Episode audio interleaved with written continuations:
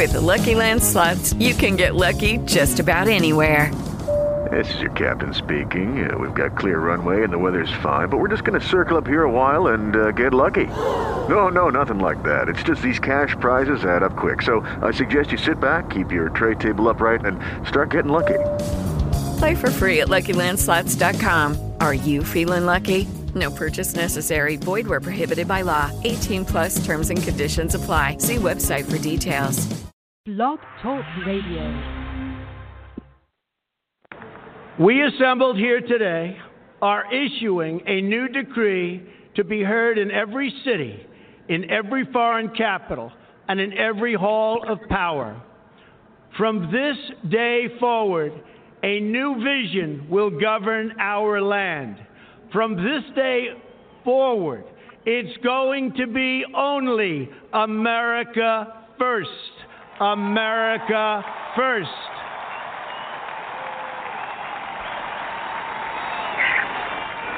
Every decision on trade, on taxes, on immigration, on foreign affairs will be made to benefit American workers and American families. We must protect our borders from the ravages of other countries making our products, stealing our companies, and destroying our jobs.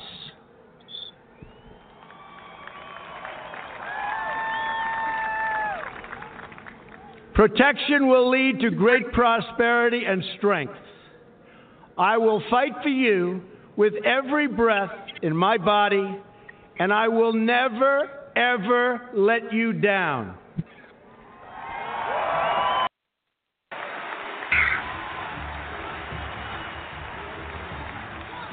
I am your voice. So, to every parent who dreams for their child, and every child who dreams for their future, I say these words to you tonight. I am with you, I will fight for you, and I will win for you.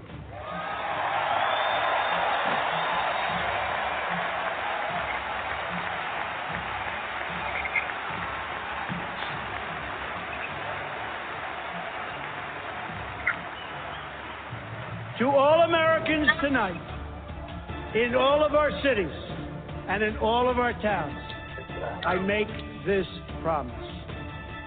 We will make America strong again. We will make America proud again.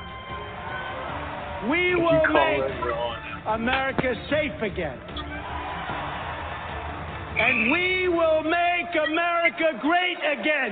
God bless you and good night. I love you.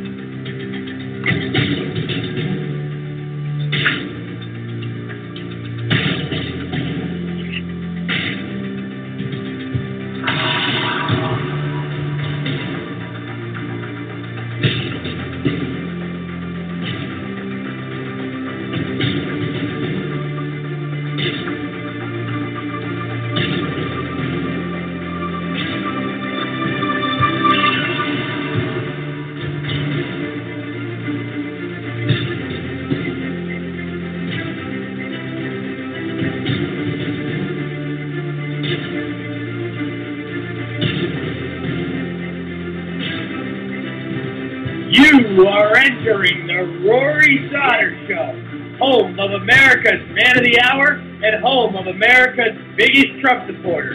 Climb aboard and buckle up your seatbelt because this is a wild ride. Nothing but unfiltered talk and the hardcore truth. MAGA, MAGA, MAGA.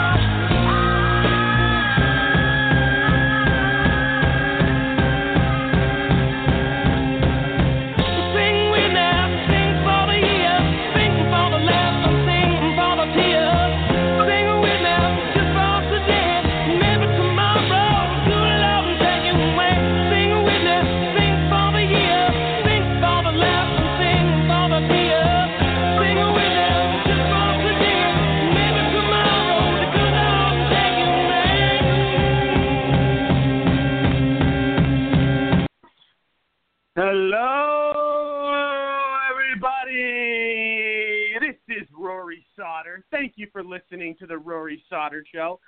Happy Tuesday. I hope you all had a fantastic weekend. I hope you all are doing well. I hope all is going accordingly in your life, wherever you may be on this this wonderful day. Uh, coming to you live from Phoenix, Arizona. Very beautiful outside, about 95 degrees. Feels feels amazing. Um, but guys, guys, guys, I have never been so excited. Uh, I haven't been this excited about the media uh, reports in a long time in terms of all the good stuff that's coming out, and uh, it's it's miraculous. Like this is amazing. This is absolutely mind blowing. A lot of what's going on, and I'm going to get to our top stories in a second. Um, I want to thank our advertisers. I want to thank all our listeners. I mean, our listener base keeps growing. Um, we're now um, growing, like I said, in other countries as well. We're, we're nationwide, and now we're in other countries. Um, it's it's it's expanding every episode. So um, thank you. God bless you all. You know, in every episode, I, I try to make it my duty uh, to thank all of my listeners and everybody that's tuning in because you know I uh, I appreciate uh, you know your support 100% uh, beyond uh, beyond grateful. So thank you for that. Uh, you can visit my store, which I want you to. It's the Donald J Trump DonaldJTrumpStore.com. Again, that's the DonaldJTrumpStore.com. You can also visit my site, makingchristianitygreatagain.com. Again, that's makingchristianitygreatagain.com. And on both of those sites, there's lots of great President Trump apparel and merchandise, and um, lots of great, um, you know, different items and, and cool stuff. And then you can check out RorySauter.tv as well. Um, and also, uh, please visit getyourappbuilt.com. Again, that's getyourappbuilt.com. Uh, best way to build an app uh, saves you money, uh, saves you time, uh, and all by uh, amazing uh, professionals um, and amazing people. Um, we also I want to mention, I already mentioned RorySauter.tv, but I want to mention my new media company called the Next Gen USA will be released.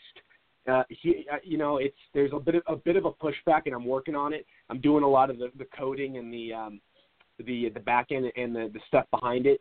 Um, but it's going to be an amazing site. I mean, we're going to do all our broadcasts straight from the Next Gen USA. We're going to have our own system. It's going to be a similar outlook to Fox News, Infowars. Like we're going to have all live TV, all live broadcasts, um, all live breaking news. Like the site looks unbelievably fancy. Like people are going to be uh, blown away and very, uh, you know, very um, uh, satisfied for sure. There's no doubt about it. Um, so yeah, I wanted to get that out of the way. I want to welcome, obviously, my co-hosts. Uh, we got we got Josh. How you doing, buddy? Doing fantastic. Things are well, I hope. Yeah, everything's good, buddy. Uh, Director Gianni Rodriguez Parris, how you doing, buddy? On the line, my co-host as always from New York. What's going on? Doing great, man. Doing great. Glad to be on. Okay. Oh man, it's uh, oh my god, what a big day though. So, and you know, I just want to say for tonight's show, we got some big guests coming on.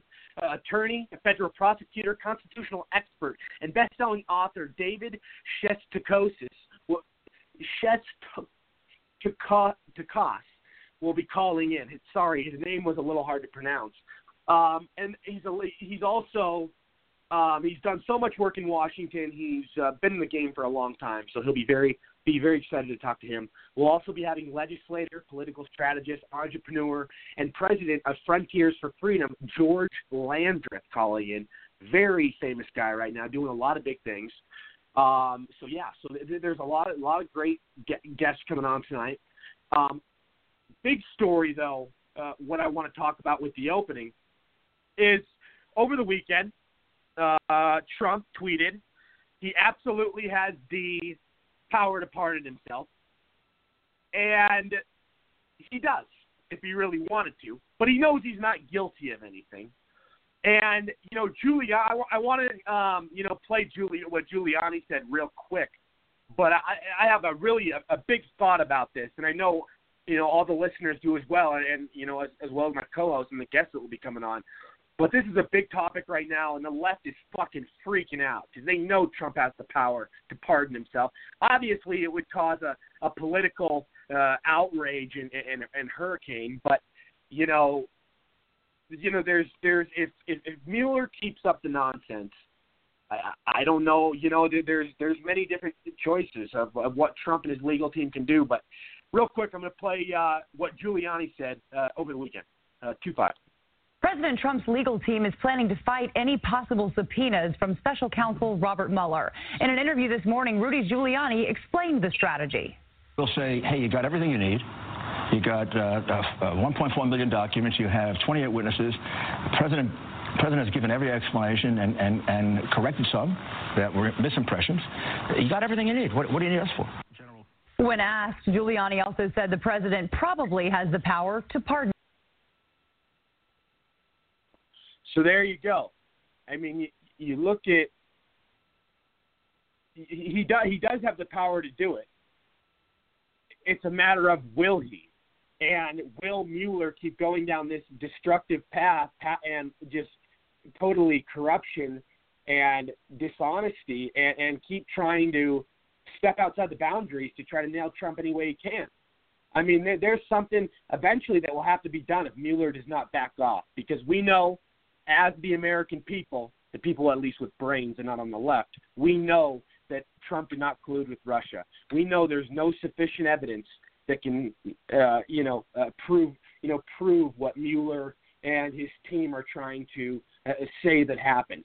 So it's just a bunch of fucking bullshit.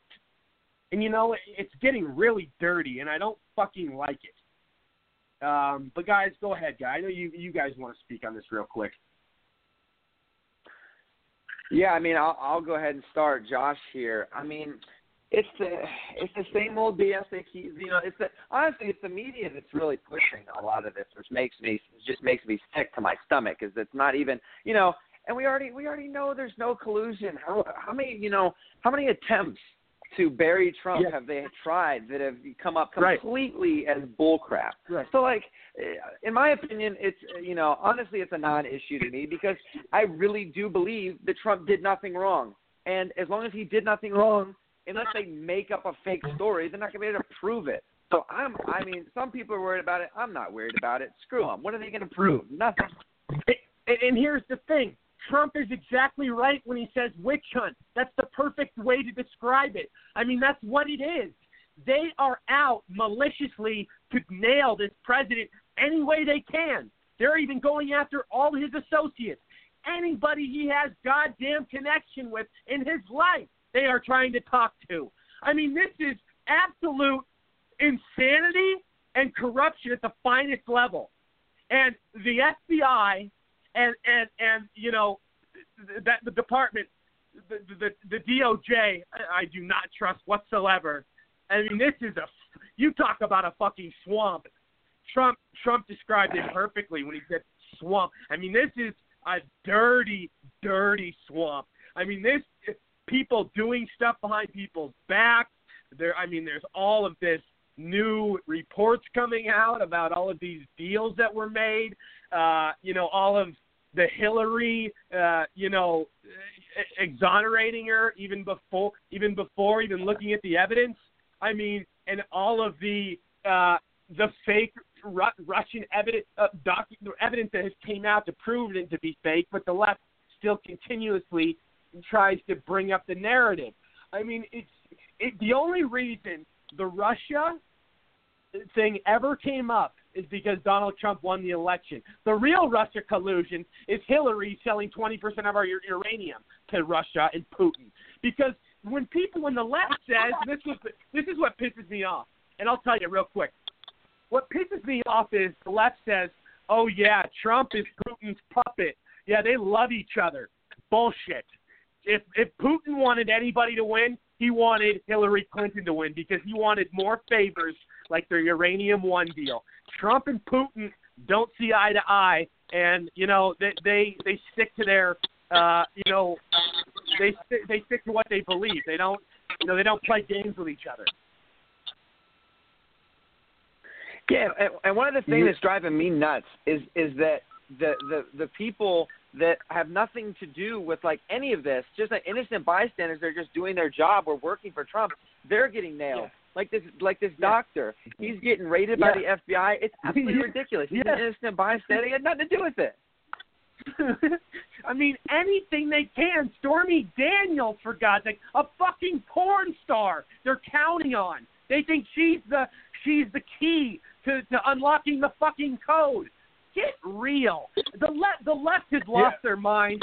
Real quick, Mike Zollo, I know you're Yeah, joining us, would- buddy, out of New Jersey. Our co-host, as always, my friend. How are you? What's up, bro? What's going on, man? How are you? So I'm doing well, man. In case you're just joining us, what we're talking about is over the weekend, you know, Trump tweeted he has the power to pardon himself if it comes down to that. If Mueller keeps up with the monkey and funny business and keeps up with the bullshit and keeps trying to. I mean, Mueller has now wasted $17 million of taxpayer money on a witch hunt. So we've been just talking about absolutely Trump has the um, authority to pardon himself, uh, just like Giuliani said, and we played the Giuliani clip a little bit ago. And you know, it, it's it's just a fucking mess. I mean, you know, and we're all talking about how they're going outside the lines and trying to go into Trump's personal life, and you know, it, it's it's just it's disgraceful. I mean, what they have this massive obsession with President Trump because he's exposing the secrets. He's draining the swamp. He's getting all of this the, the corruption out there, and you know, exposing these scumbags. I mean, this Me Too, Harvey Weinstein, all that stuff would have never happened. Hillary Clinton would have got would have got elected. I mean, that's just one of many examples. Uh, you know, all of these different FBI people at the FBI wouldn't have had to resign and step down or get fired if Hillary would have got. You know, Hillary would have fired Comey, but a lot of these people that helped Hillary at the FBI would still be there, still be a dirty place. I mean, even the CIA. I mean, this is just, oh my God. Yeah. Well, what what I- you what have I- to understand. Okay. Go ahead, Zollo. Oh yeah. Well, yeah. Like I, like right. I was saying, you know, I feel like J. Edgar Hoover would be turning in his grave if he see how the FBI is not is how is how it is now. Like it's disgusting. I mean, like now when I see anything about Trump, Russia, FBI, I just keep scrolling because Me it's too, man. I'm just like It's blah just- blah blah, whatever. Yeah, nothing to see here, folks. yeah, it's just like it's pointless to even argue. It's pointless to even look at because we know there's no collusion. They have found nothing. I mean, zero when it comes to Trump. So they're gonna try, like you said earlier uh, uh, in the show, they're gonna try to come after whoever they can to try to make Trump look bad. But let's ignore all the the noise in the background and let's look at what's the real picture going on about unemployment going down, about jobs coming in. You know, let's look at those things. And I feel like the more we focus on those things, the more all the other stuff that the fake media, CNN pushes is going to go away. Well, well, hold on because I totally agree with you. At the end of the day, nothing's going to happen with Trump and Russia. Okay, he's not going to get charged with anything. That's a bunch of crap. But let me tell you the one thing that you do have to worry about: if Republicans don't turn out in the midterms and the Democrats take control, it's going to be a big problem for Trump. Okay, they're going to go after him. So I don't think they're going to win. I think the Republicans are going to win. But Right. we have to stay. We have to cover this stuff because we got to know what games they're what you know what what games they're going to be trying to use to you know to go against Trump. It will not Yeah. matter. It will be pointless if the Republicans win the midterms, which I think they will, and then nothing will matter because we'll have the majority. But Mueller is a is a is a corrupt prosecutor. The guy is out of control. He's an absolute Yep. player for the deep state. And this notion, Yeah. I keep seeing this notion on Twitter by people like Bill Mitchell. I told you Yep. that um he's like I told you that Mueller was going to expose Hillary. What are you talking about? Mueller has Mueller has one goal and that is to Yeah, Bill Uh, Mitchell get- needs to shut up sometimes. Yeah, he doesn't know what he's talking about. Okay, the, the Robert Mueller has one goal, and that goal is to bring down the president of the United States. Yeah, if something comes out against Hillary do, during that, that's fine. It's collateral damage. They'll take it. His main goal, he's being used by the establishment and the deep state. His main goal is to bring down the president of the United States. And all this Russian crap, we all know it's fake. Of course, Trump has the power to pardon himself. He's the president of the United States. It's not Yes. going to come to that. All I'm saying is if yeah, you do bad in the midterms, It's not going to come to that. It's real quick though, Mike, uh, and I'm to let you finish. But it's not to come to that. But if it did, he absolutely does have the authority. And you're right. And I was talking about that earlier. And there, and the me, there's nothing the left could do about it. I mean, obviously there would be a hurricane and outrage, and they'd be crying and screaming. But you know, let them let them do their temper tantrums if, if that's what it comes to. But I don't, I never don't think it's going to get to that point. No, it's not. You're right. It's not going to get that far. And by the way, he has the total power uh, to pardon himself. He's the president of the United States. People like suddenly, since Donald Trump is president, liberals don't want to. Um, liberals don't want to admit how much power the president really has. You know, all of a sudden, since Donald Trump's president, when Obama was president, he had so much power. They were like, "Oh, he's the president. He could do that. He could do this executive order. He could do that." Now that Donald Trump's president, liberals believe he has no power. He's the president of the United States. He could absolutely pardon himself.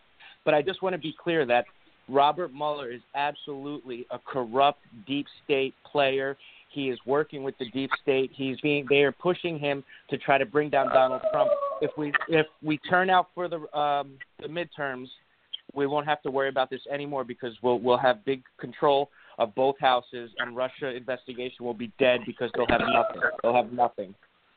Speaking, you know, you bring up a really good point. I want to get to that. Uh, midterms are tonight in Califor- California. I want to play a quick clip of, you know, the GOP is doing uh, surprisingly well in certain areas in California, but um, we're going to get results, uh, you know, later on. I'll be updating uh, if there is some that come in. But quick clip just from an update of what's going on uh, today in California. Uh, three two. California is so important, and I mean, experts are really saying these primaries are going to be potentially make or break contests for both parties. So here is the short list, the ones that we're really focused on in the Golden State. So the 10th con- congressional district, the incumbent there, Republican Jeff Denham, that is his photo there. Now, in the 2016 presidential election, Secretary Clinton beat President Trump by three percentage points in that district. So another one that we're following, the 25th congressional district, the incumbent there, Republican Steve Knight. And if you go back to the presidential election, you had a seven percentage point gain by the Democrats, and that was, of course, Hillary Clinton versus President Trump. In California's 48th congressional district, incumbent there, Republican Dana Rohrabacher, there is his photo there.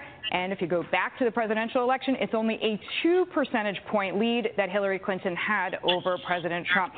Immigration, that is one of the most volatile issues for all of these races that may motivate voters to show up. California is home to more immigrants, legal, undocumented, than any other state in the U.S. It's a huge No issue there. Also, of those three key races that we highlighted, they are all ones that have sanctuary city status. So people are very clear, either on one side or the other, particularly about illegal immigration. Other big issue that may motivate California voters is the threat of trade wars. So California grows tons of almonds, beans, milk, pork some of which is exported. California as a whole produces and sells more than $15 billion worth of agricultural products. Now, in that 10th congressional district, all by itself, more than two and a half billion of goods are sold there. So one of our 50 states, of course, California, but as a standalone country, I like this trivia point, it would be the world's sixth largest economy. Neil, you mentioned those three states in New Jersey, and of course, one of the things that the Republicans are going to be fighting against are the Trump administration's tax plans, which hurt a lot of real estate owners and real estate Right. investors in New Jersey. There are a lot of people pretty bitter about that, and some calls I made, they said, Oh, listen, if oh, you're shut up. independent, if you're on the line, that actually may help Democrats, if for no other reason than revenge of what people feel in their own pockets. For what yeah, that's their worth. Neil. deductions were dramatically limited. Uh, All right, Dieter, thank you very, very much. So there you have it, folks. The California primaries. Um, obviously, it's a very important night in California. So, um, you Roy, know, let me say something real quick. Yeah, go. Uh, yeah, go ahead. Go ahead. Well, I live in New Jersey, and Bob Menendez, you know, of course, he won his thing.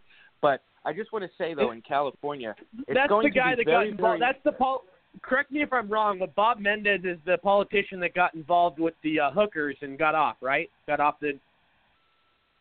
Yeah, he was in court. He was um he was um in, he was on trial because he was bribery and corruption and there's also many many stories that he was um having sex with underage Dominican uh prostitutes. So, Oh, yeah, yeah, yeah. That's Yeah, what I- yeah, that's that's right. That's right. Okay.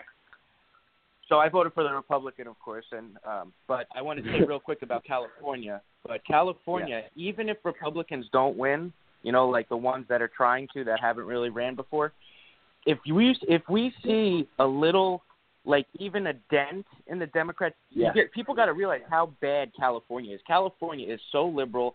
The voting is is totally fraudulent. All Illegals are voting out.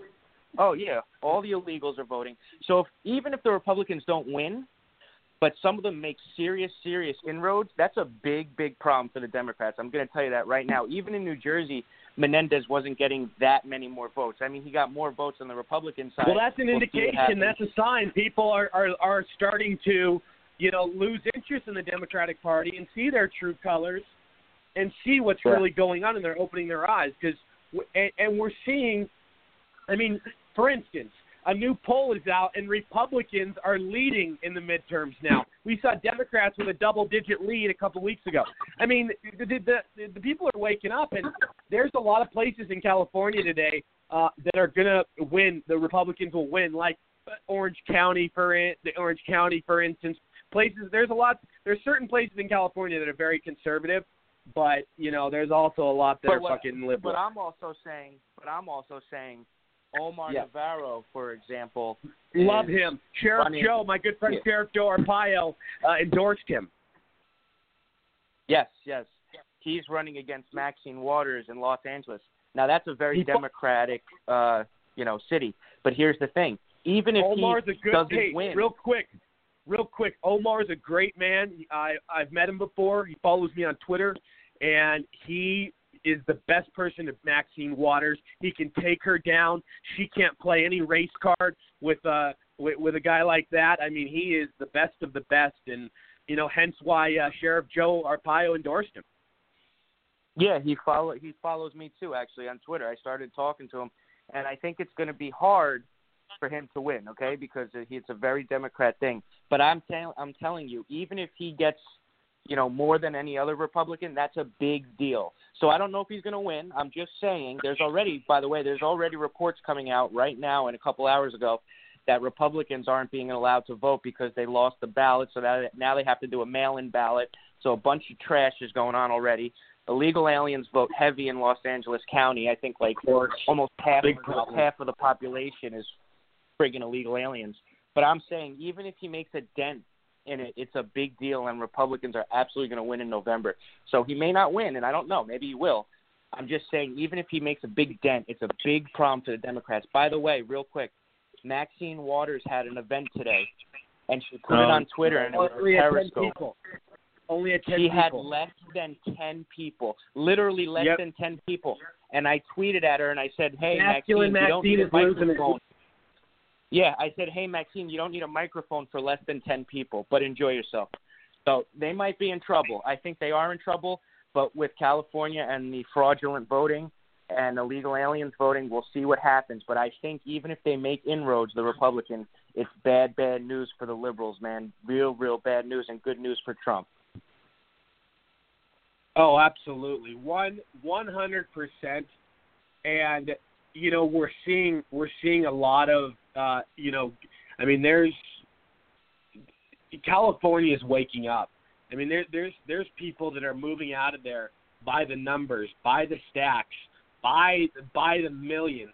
And let's not forget when when we call out Democrats and when other people call out Democrats for saying that illegals vote, um, and they laugh it off and say, "Oh, how could illegals vote?" Ha ha ha. You know, they they try. They're so they they play that off in such a way that it's not taken. Like people need to take more action. Like Democrats, they know that they're getting illegal votes, but they always deny it. And, and for like that's special treatment. Like that's the most ridiculous cheating way. I mean, it's beyond corruption.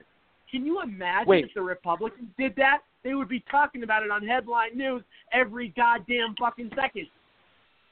Wait, Rory, Rory. California is a state that openly admits that they give illegal aliens, millions of illegal aliens, food stamps, welfare, pay for their schooling, housing, and they have given over 5 million driver license. Okay, these are illegal aliens. But then the Democrats are going to tell us that they don't vote. Oh, so they get food stamps, they drive, they go to schools, they get benefits and welfare, but don't worry, they don't vote. Bullshit, my ass. They vote in droves and they vote for the Democrat Party. Yeah. Well, yeah, yeah, and that's and everybody. Actually, I want to I want to um, welcome our special guest to the show. Great friend of the show, actually. Good man, very successful man. Um, he is a a very you know he's doing a lot of stuff right now. He's a legislator, he's a political strategist, entrepreneur, and president for Frontiers for Freedom. George Landrith, everybody. Um, I'm so glad to have you back, George. It's been about it's been a few months. Uh, I know you have Absolutely. a lot of It's great, great to stuff. be here. I know. You, yeah, thanks, man. And I know you have a lot of great stuff going on. And uh, the last time you were on the show, man, you were on the show for uh, a while, and uh, we just kept talking and talking and had such great and insightful conversations. Well, you know, it, there's I, I enjoy talking about freedom, and I enjoy talking about things that impact our freedom. So, being on your show is a lot of fun, to be perfectly honest. Hey, thanks, man, and I, I appreciate you, and we always we always love having you on.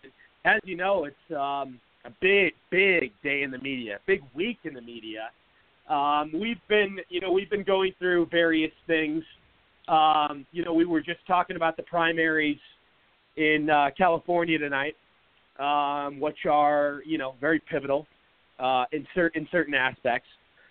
Um, but yeah, I mean we're we're kind of uh, waiting to see the results, but there's a lot of California people uh, that are, are waking up to the reality uh, of the Democratic Party, uh, putting illegal aliens first and uh, you know Americans second. It's uh, you know there's a there's Yeah. go ahead. MS-13, they're people too, right? they're animals. Oh, Nancy Pelosi, they're people. That's offensive.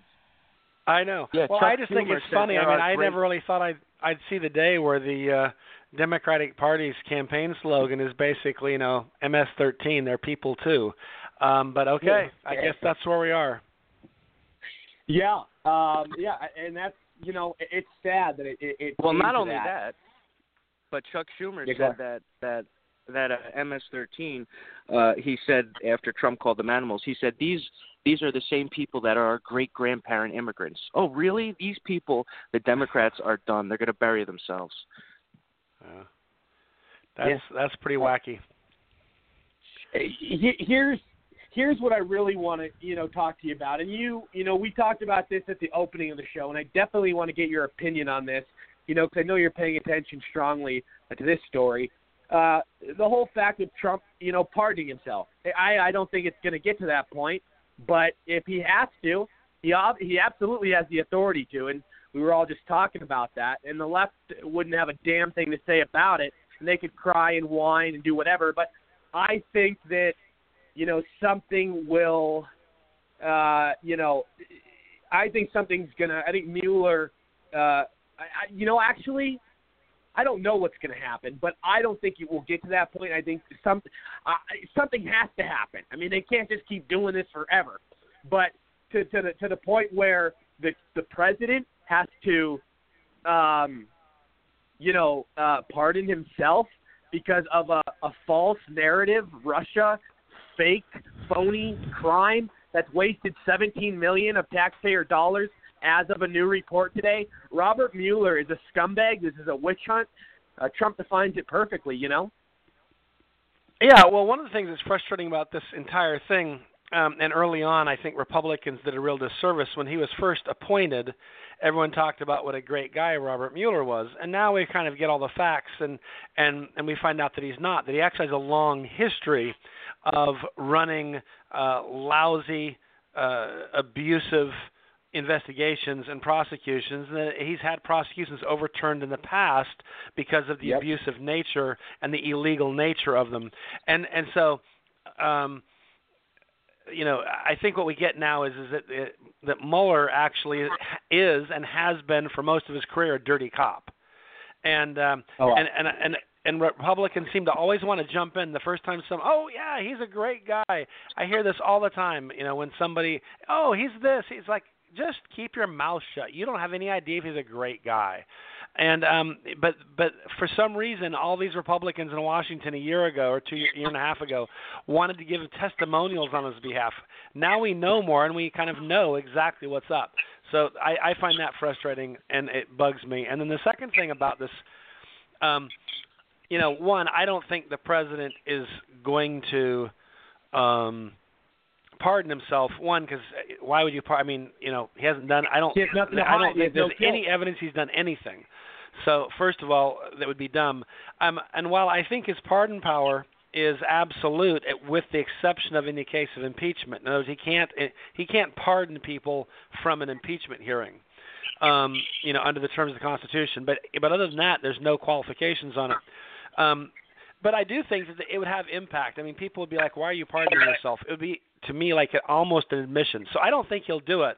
I think the press likes talking about it because um, I think they they you know it sounds interesting or salacious to them. But it's to me it's like debating how many angels can dance in the he- pit of pin of a needle it's kind of a theoretical topic that doesn't really have practical implication because the president will not be pardoning himself, and um, yeah, he hasn't done anything. So it's you know to me it's just a dumb topic for them to, but they like it. They like to talk about it because um, I, I think they fantasize that s- deep down somewhere there's going to be some guilt on something. So they love thinking about this.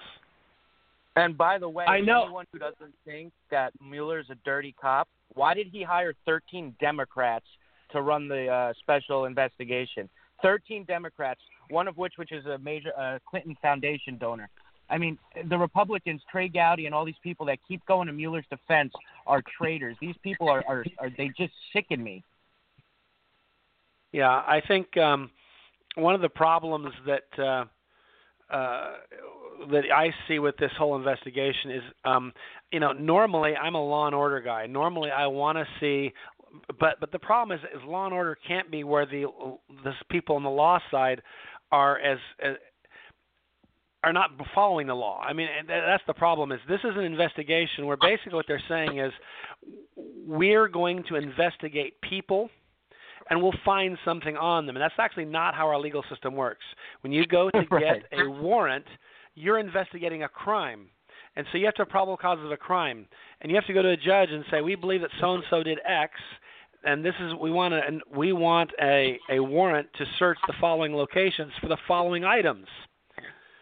Um, but what you don't get to do is say, we think you know Bob did something bad. We think Bob's uh, a bad guy, and if you let me rummage through his stuff long enough, I can prove it to you. That's not a criminal investigation. That's not how it's done in America. It's not how it's ever been done. That's entirely illegal and it's unconstitutional. But that's what this investigation is. This investigation is basically saying, I will find something. Just let me look long enough. And and you know what? They haven't found anything on Donald Trump. They've found something on Paul Manafort supposedly. They found something on someone else supposedly. But um, you know, so that this is um, it, it, it's not just illegal. And it has nothing it's, to do with it's, Russian collusion. Those those. Oh yeah, they no, no, yeah. It's Manafort. it's ten years ago. Apparently, he didn't file the right paperwork either on taxes or on his uh foreign work. You know, it's like okay, great. So that's what this is about. and it's you know it, it it's absolutely and I, and I was talking about this at the beginning of the show that they found no sufficient evidence of Russian collusion.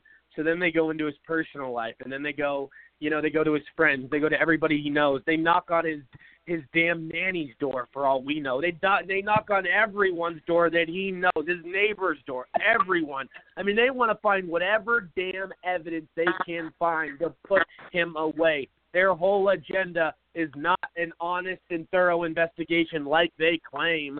Are- do do they think we're stupid? You know, their their job is to get Trump out of there because they don't want Trump draining the swamp and exposing all of these people and doing all of these amazing things for America. I mean, we we know this because D.C. has been built up of evilness for years and years and years, and now there's a new sheriff in town. Yeah, no, I, I agree. I mean, what you've got now is a group of people who are very much committed um, to frustrating and stopping the president.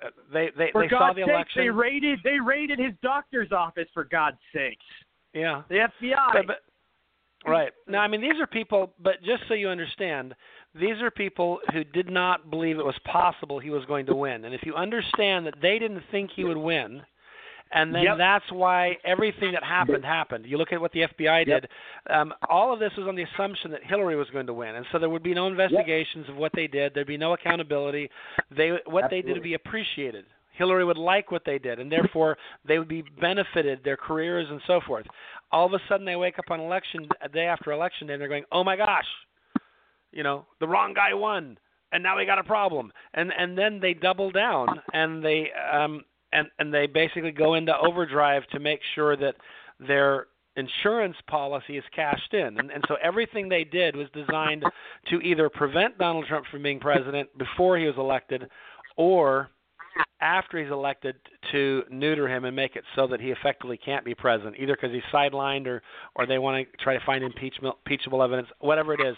But it's it basically is is these are people who say I don't like the results of the election. I, I can promise you, I did not like the, the results of the election in 2008 or 2012. It never even occurred to me to try to use the power of government and the levers of government to essentially undo an election. But that's what they've done, and that's what Robert Mueller's participating in. Yes. Oh, absolutely, one hundred percent. Well said. That's right.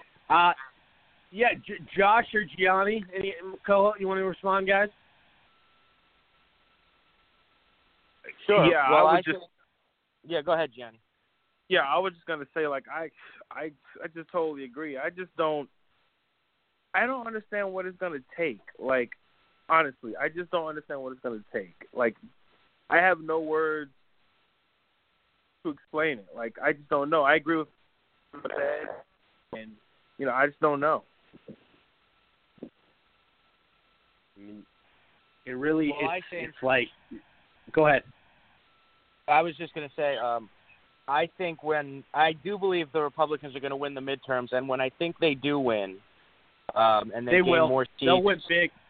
There's a red wave. yeah, and when and when they gain more seats, uh, I just don't see how much longer it can go on. Uh, you know, I put it this Yeah. way. I, I think if for some odd reason the Democrats were to win the House and the Senate, which I don't think is going to happen, I would say I'd be more worried. In other words, Right. because they're basically on the same team, the left and, and Mueller and the deep state, they're all on the same team. Yep. Even the Republicans, the RINOs, you know, for that matter. So I think Yeah. um I think the more Republicans win and Trump candidates win, I think it's just gonna I think it's gonna take a lot for it to, to, to slow down the investigation. Um but I think in the end nothing's gonna happen to Trump. There's nothing is gonna happen to him. He's an innocent man and the whole talk of pardoning Yes. was just to say he has the power.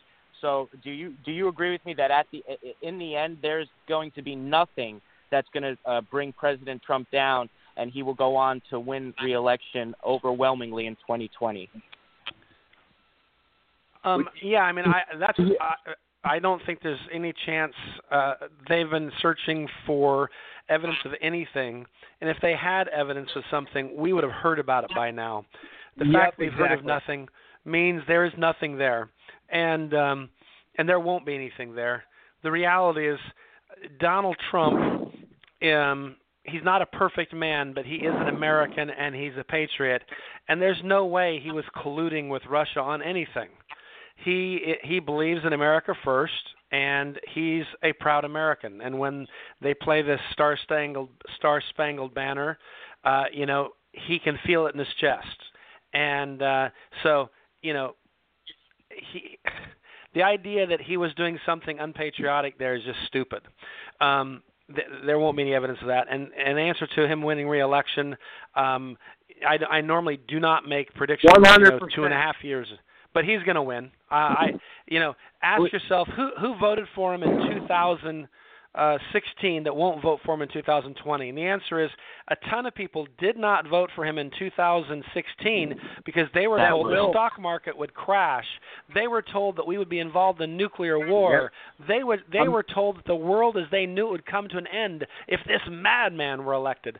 And the fact is that nothing but good has been happening. So some of the people who did not vote for him in 2016 are going to vote for him in 2020 because they will go, Right. wait a minute. We were told all this garbage and none of it happened.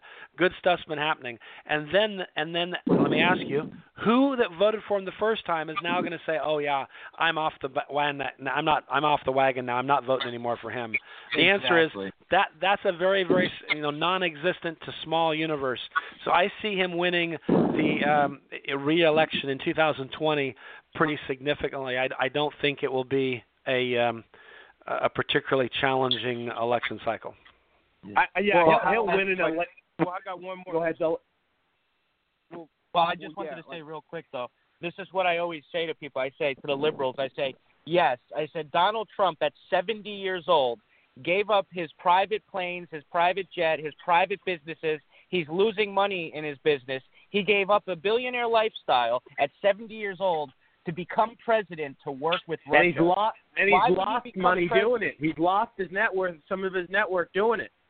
It was just out yeah, the other yeah, day. Yeah, yeah. yeah. Sacrificing wouldn't his own life and his own wealth for us. I mean, that's that, that's uh, that's as good of a man as it gets, and patriot patriotic as it gets. I'll tell you. Well, that's my Yeah. point. I'm saying, why would he do that at 70 years old? If he really wanted to get Russia to work with, uh, you know, he wanted Russia to interfere in our elections or in our government, he would. He's a billionaire. He would just pay politicians off and lobby money. Right.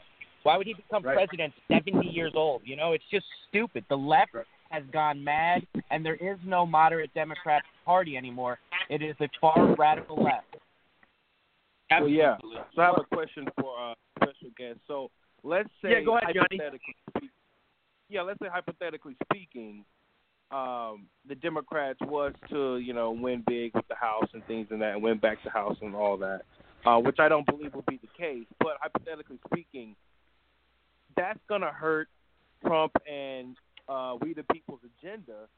So when that if that was to happen, 2020 wouldn't that have an effect on voters? Like, all right, like what is the point if you know they got the House? So what is the point of this? Like, what is the point of all of voting again? Like, the agenda is basically damaged after that. And and you know I, I want to believe um, that Republicans, you know, all the hard work that we're doing, you know, with Rory, you know, he's uh, with Arpaio and you know so forth, and we're doing hard work out there in grassroots campaign, and we're doing all we can for these midterms to uh, have an effect for us.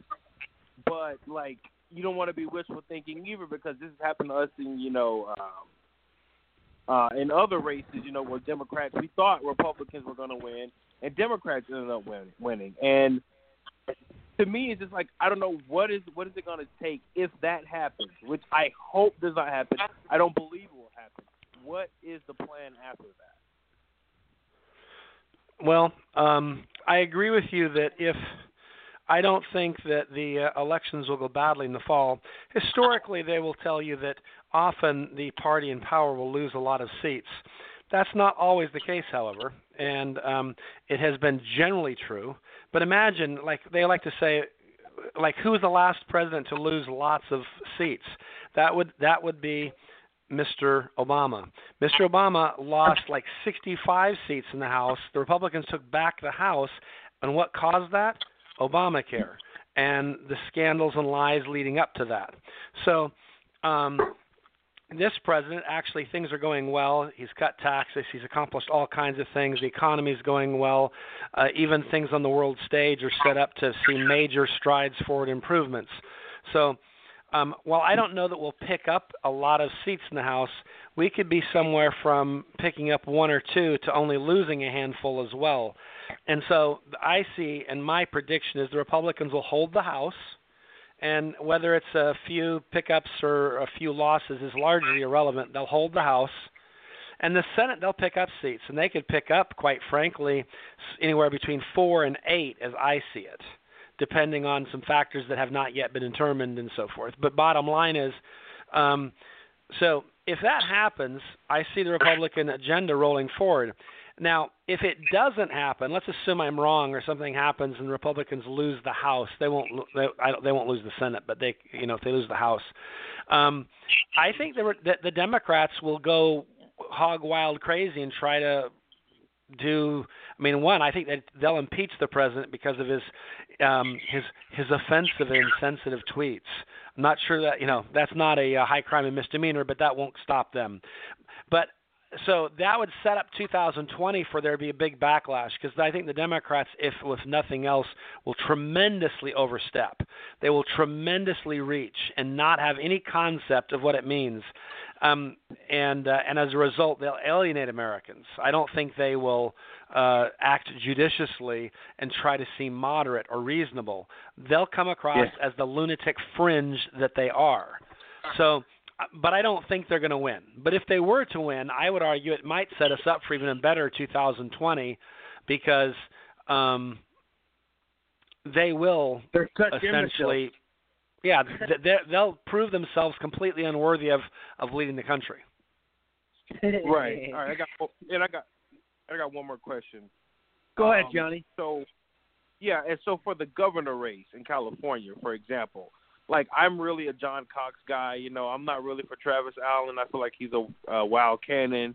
You know, I don't know if he's serious or not, but I think uh, John Cox has a real good opportunity. You know, to be you know governor of California. He does. and, you I know, like change him. California. He'll Yeah, make California just want- great again. Yeah. So, like, w- what are your thoughts on? Do you think John Cox actually has a chance, or is it just hype, or, you know? Well, I I think that um, Republicans, you know, count, some people act as if California is Real, um, real quick, a- a George, lot- real quick, George. Before you, before just before, just Yeah. sorry to interrupt, but I just wanted to comment on that real quick and just say Absolutely. it, it it's not it's not uncommon. Like I- I think what you're probably about to say, what I'm about to say, but there's a lot of people in California that a lot of people that don't know California well think it's just this leftist liberal uh, Exactly. you know, shithole that is only that ideology. But there's been a Yeah. lot of Republican governors of California in the past. Look at Reagan. Look at Schwarzenegger. Right. Look at look look at all of these governors that were Republican. There's been many of them. Yeah. So it's not an uncommon. It's Duke, not an Duke. Majan, Pete Wilson. Um, Yep. Yeah, no, I agree with you, and that, that's what I was going to say is um, certainly in in recent years on a statewide basis, Republicans have had a hard time winning elections, but it's not as if they're not getting votes. I mean, they have there's a lot of Republican congressmen. There's a history Right. here. There are pockets of California that are very Republican, um, Yep. but they've had a hard time pu- cobbling together the 50% plus one. You know, you, Right. but so they've been consistently coming up a little bit short. But the answer is that could change. So I don't I'm, I I don't know enough about um, you know the California race how it's shaping up to make a prediction yet. But I, I know enough to say this: if someone thinks that there's no way a Republican could win, and that there's or that there's no way a Democrat could lose, they're wrong. Republicans uh, could win. I'm not. I don't know if they Yep. will, but they they could, and and Democrats could lose. It's we're going to be a function on how good a campaign they run, and some other factors that sometimes you know are kind of you know, almost like the weather, meaning not the actual weather, but you know, but the idea is uh, John Cox will not control every circumstance that might help him or hurt him. There are events that can happen that can doom a campaign in a tight election where you're fighting a Right. slight uphill battle. Because I would argue he is fight, doing a little bit of an uphill battle, and um, Right. but with the right with a little wind at his sail, some good some good events, um, he could be the governor of, of California, and that would be a huge change. And it would be devastating blow to Democrats because they really you thought they were upset about losing when Hillary lost. They believe they cannot lose. And George, Right. George, we have to. I, we got to switch topics fairly quickly on this. Okay. But I do want to say, I do want to say that we have a lot of big headlines to get to that I want, we definitely want definitely want to get your input on. But I just want to say about this California thing, and, and then Josh, I'll let you give your your thoughts on it real quick. But uh, the outrage of illegal immigration getting put uh, as such a high priority in California, that is turning a lot of even Democrat voters into voting for Republicans and and for the you know and you know because there's a lot of people that are sick of illegals flooding California and they've woken up and, and they want them to come you know they want the American people to come first and you know they're sick of being second class citizens Americans. Like illegals are getting put first in in California in a lot of these situations with health care welfare all this BS you know what I mean Right. No, I agree with you. I think um, uh, this is an example we were just talking about some minute ago. We talked about how Democrats, when they get a chance to govern, overstep and and do crazy things. Yeah.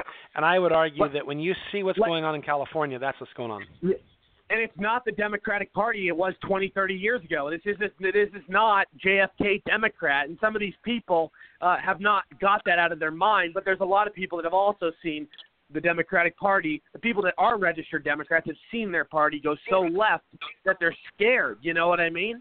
It's like, I- I mean, it's gone so left that the Democratic Party, in my opinion, is shattered. I mean, in terms of what their ideology is at this point. I mean, it's complete communism, and it's disgraceful. Here, here.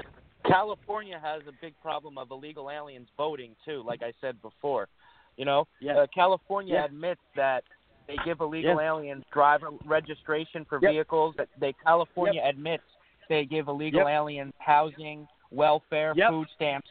But don't worry, the liberals in California are convinced. They're convincing us. They promise us that illegal aliens don't vote. They get every benefit known to man, and they get registration for vehicles to drive when they're in the state illegally, country Yeah. illegally. They get freed from prisons by Jerry Brown. But don't worry, they are not voting in our elections. My ass. Yeah. Millions of them yeah, are. I, promise. I mean when you when you see when when people last thing I'm going to say about this, and then I, we got to move topics. We really got to move topics. But after you see the disaster of Jerry Brown, and then you see his sidekick get Gavin Newsom running. I just don't think the people are going to fall for another Jerry Brown. And Gavin Newsom is a complete moron. I mean, that guy is the God, what a doofus. Um, but uh, I do want to, uh, Josh, if you have any thoughts, go ahead, man, on this, and then I got to move topics. Yeah, I'll go. I'll go real quick just to reinstate what everybody else said. I think it's very interesting that the smart Democrats, who I would, you know, are I, I would say are Democrats in name only, have come to the middle, if not leaning right now, because of the Yep. idiotic, you know, it, just the idiots that are being pushed, idiotic ideas that are being pushed, and uh, you know, it's, it's I'm very very glad to see it. Absolutely. Well said, Josh. Well said. So, what I want to get to now, actually, real quick, George, if you could tell everybody, um, you know, what you're doing right now and what you've done, your resume, it's very impressive. Um, because I know you've been on my show before, you've you've told us, but for anybody that doesn't know, please explain, and then I want to get to some big headlines. Sure, sure. I'll, I'll be real brief. Um, I run a, a think tank that was founded by Malcolm Wallop, a U.S. senator, friend of Ronald Reagan's.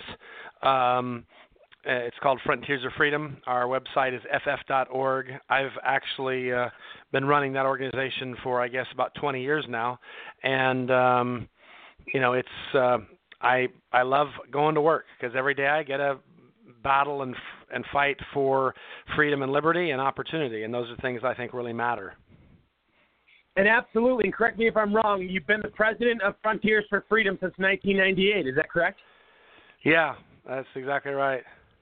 Very nice, very nice. And so, what your prior work? You did a lot. You did legislation. You did stuff in D.C. You know, you've lived, you know, through it. You've you've done quite a bit. Well, yeah, I mean, I, I, you know, sadly, I'm I'm getting old. I'm a grandfather now. I'm in my 50s. I don't feel old, but uh, um, I, my kids will remind me that I'm starting to get a little gray hair in my uh, temples. So um, I, I blame that on them, but they don't seem to agree with any of that. So, you know, but on a practical level, um, these are things I've just been involved in it for a long time, and I enjoy it, and it's important to me. It's a hobby. It's Yeah. a love. It's it's what I do Yeah. professionally. It's uh, you know I feel like I feel like uh, a, a baseball player who's told out of high school that he can actually make a living playing baseball. Not that politics is a game; it's more important than that. But um, but you know it's um, but I enjoy it that much. And, and you're often in Washington, you know, uh, you know, putting different deals together, trying to get stuff passed. I mean, I know you're working on some stuff. Yeah, absolutely. We, uh, I'm, uh, you know, my goal is to work with people of like minds, and if I can, uh, like this, I think it was Reagan who said, uh, if folks aren't doing the right thing, uh, you know, make them feel the heat. Uh, you know, if they can't see the light, make them feel the heat. So, so, uh, w- you know, we'll cooperate with people where they're uh, of a mind to be cooperative, and if not, then we'll try to uh, make them feel the heat. So you, so you were, you met, you you you met and talked to Reagan uh, a few times. It sounds like. Um, you know, it's an interesting thing. He was running for office. He was the first person I ever voted for in my very first election, and I didn't fully appreciate how important that election or how big a deal it was. I just thought, oh yeah, he's a great guy, president, and four years later I'll be able to do that again. And of course, I was able to vote for him another time four years later. And I just thought that every four years I was going to get a chance to vote for someone like Ronald Reagan. And of course, I actually haven't had a lot of Ronald Reagans to vote for for president. Um, you know, uh, we we've got a president in the White House now who is doing the sorts of things one would expect of, of a Ronald Reagan. But to be honest, there weren't a lot of those in between. Is my point.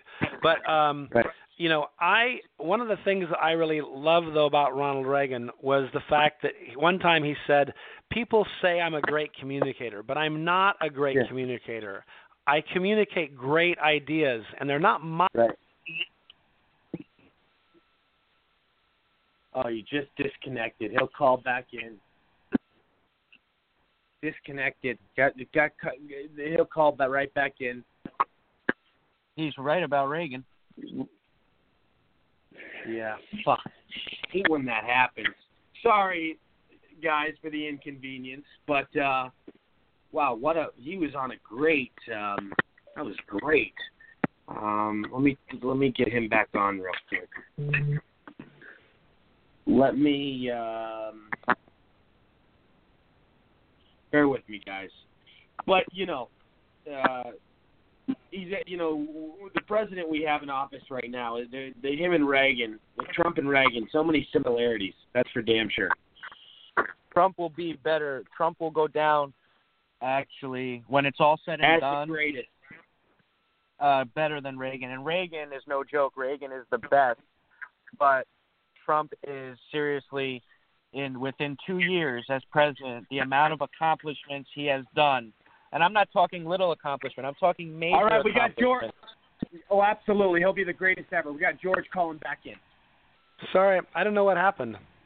Um, yeah, I don't George, know where you're I back cut on off. the line. but- You're back on the line, buddy. Sorry, I was talking away and thought I was answering the question. And then I realized when I finished that there's nobody res- uh, responding back, and then I realized, oh, I'm not on the line anymore. So I don't know what happened. But where did I drop off? Because I, I can complete the thought if I. You you were just explaining how great a guy Reagan was, and you know that Oh, yeah. all that good stuff. Yeah, and I, but we now have a president like that again. So my point is, my very first election, and now I'm a grandfather. I have my my second opportunity. Um, right. I guess my third because I voted for him twice in the you know. But you know, so I'm hoping for a third and fourth opportunity to vote for someone of that stature, and we have that, and I think that's important. It makes a Yeah, difference. You look at the country. We were doing better when Ronald Reagan was president. We're doing better now that Mr. Trump is president. Yeah, absolutely, 100%. Hey, Josh, I know you had a question about the Supreme Court. Yeah, no. Hey, I just wanted to get your take here about the Supreme Court ruling on the uh, the Colorado um, uh, bakery case. I'm gonna um, get. hey, Jo- Josh, I'm gonna get. I'm gonna get that to that. Josh, I'm going to get to that in a second. I'm going to get to that. That's one of the main things I was going to get to. Um, but first of all, what I want to get to uh, with you, George, is I have been so ecstatic and excited today and jumping up and down because Dennis, the best rebounder in NBA history, Rodman, is going to North Korea with President Trump, and they're all going to be on national TV together. Oh my God, this is like this is perhaps to be the biggest ratings ever. I mean, this is everybody is going to be watching this. I mean, you got three of possibly. I mean, these. I mean, Trump's a villain in a lot of people's eyes. Rodman's a villain in a lot of people's eyes. Kim Jong Un's a villain in a lot of people's eyes. But also, we know Trump is loved in many eyes. Rodman has a lot of fans. Uh, Kim Jong Un, uh, I don't know how many fans he has, but it's just gonna be entertaining nonetheless, and we know this. Um, Absolutely. But and Rodman, and I've been following Rodman and, and his thing for, you know, for a long time. He's had this bromance, this close relationship, this, uh, you know, just this bond with Kim Jong Un, and he and he's been over there exactly. Uh, so either like five or six times I was reading the other day, Dennis Rodman, and he's the only American uh, to meet with Kim Jong Un face to face, which is pretty impressive. And you know, the media kind of is laughing and kind of trying to joke around and make fun of Rodman and say, "Ah, this is uh, a lot of publicity. This is a lot of," which I'm, I'm not denying it. It's some publicity, but at the same time, you know, you have a guy, Dennis Rodman, who's close with Trump. You know, he was on the a Celebrity Apprentice, and him and Trump have remained in contact. And he's a Trump supporter. He's made that clear, Dennis Rodman. And you have, you know, Rodman. Do, you know, this is like a build-up thing. Like Rodman has been making a relationship with Kim Jong Un for many for all these last few years. And you know, he gave uh, Rodman gave Kim Jong Un a bunch of Trump books uh, a bunch of you know various uh, st- stuff of Trump's, and I I just think, and Rodman had a lot of talks with Kim Jong Un on how good of a guy Trump is and give him a chance. And you know, obviously Trump was very tough on Kim Jong Un. You know, Trump stood his ground. Trump wasn't playing games with Kim Jong Un.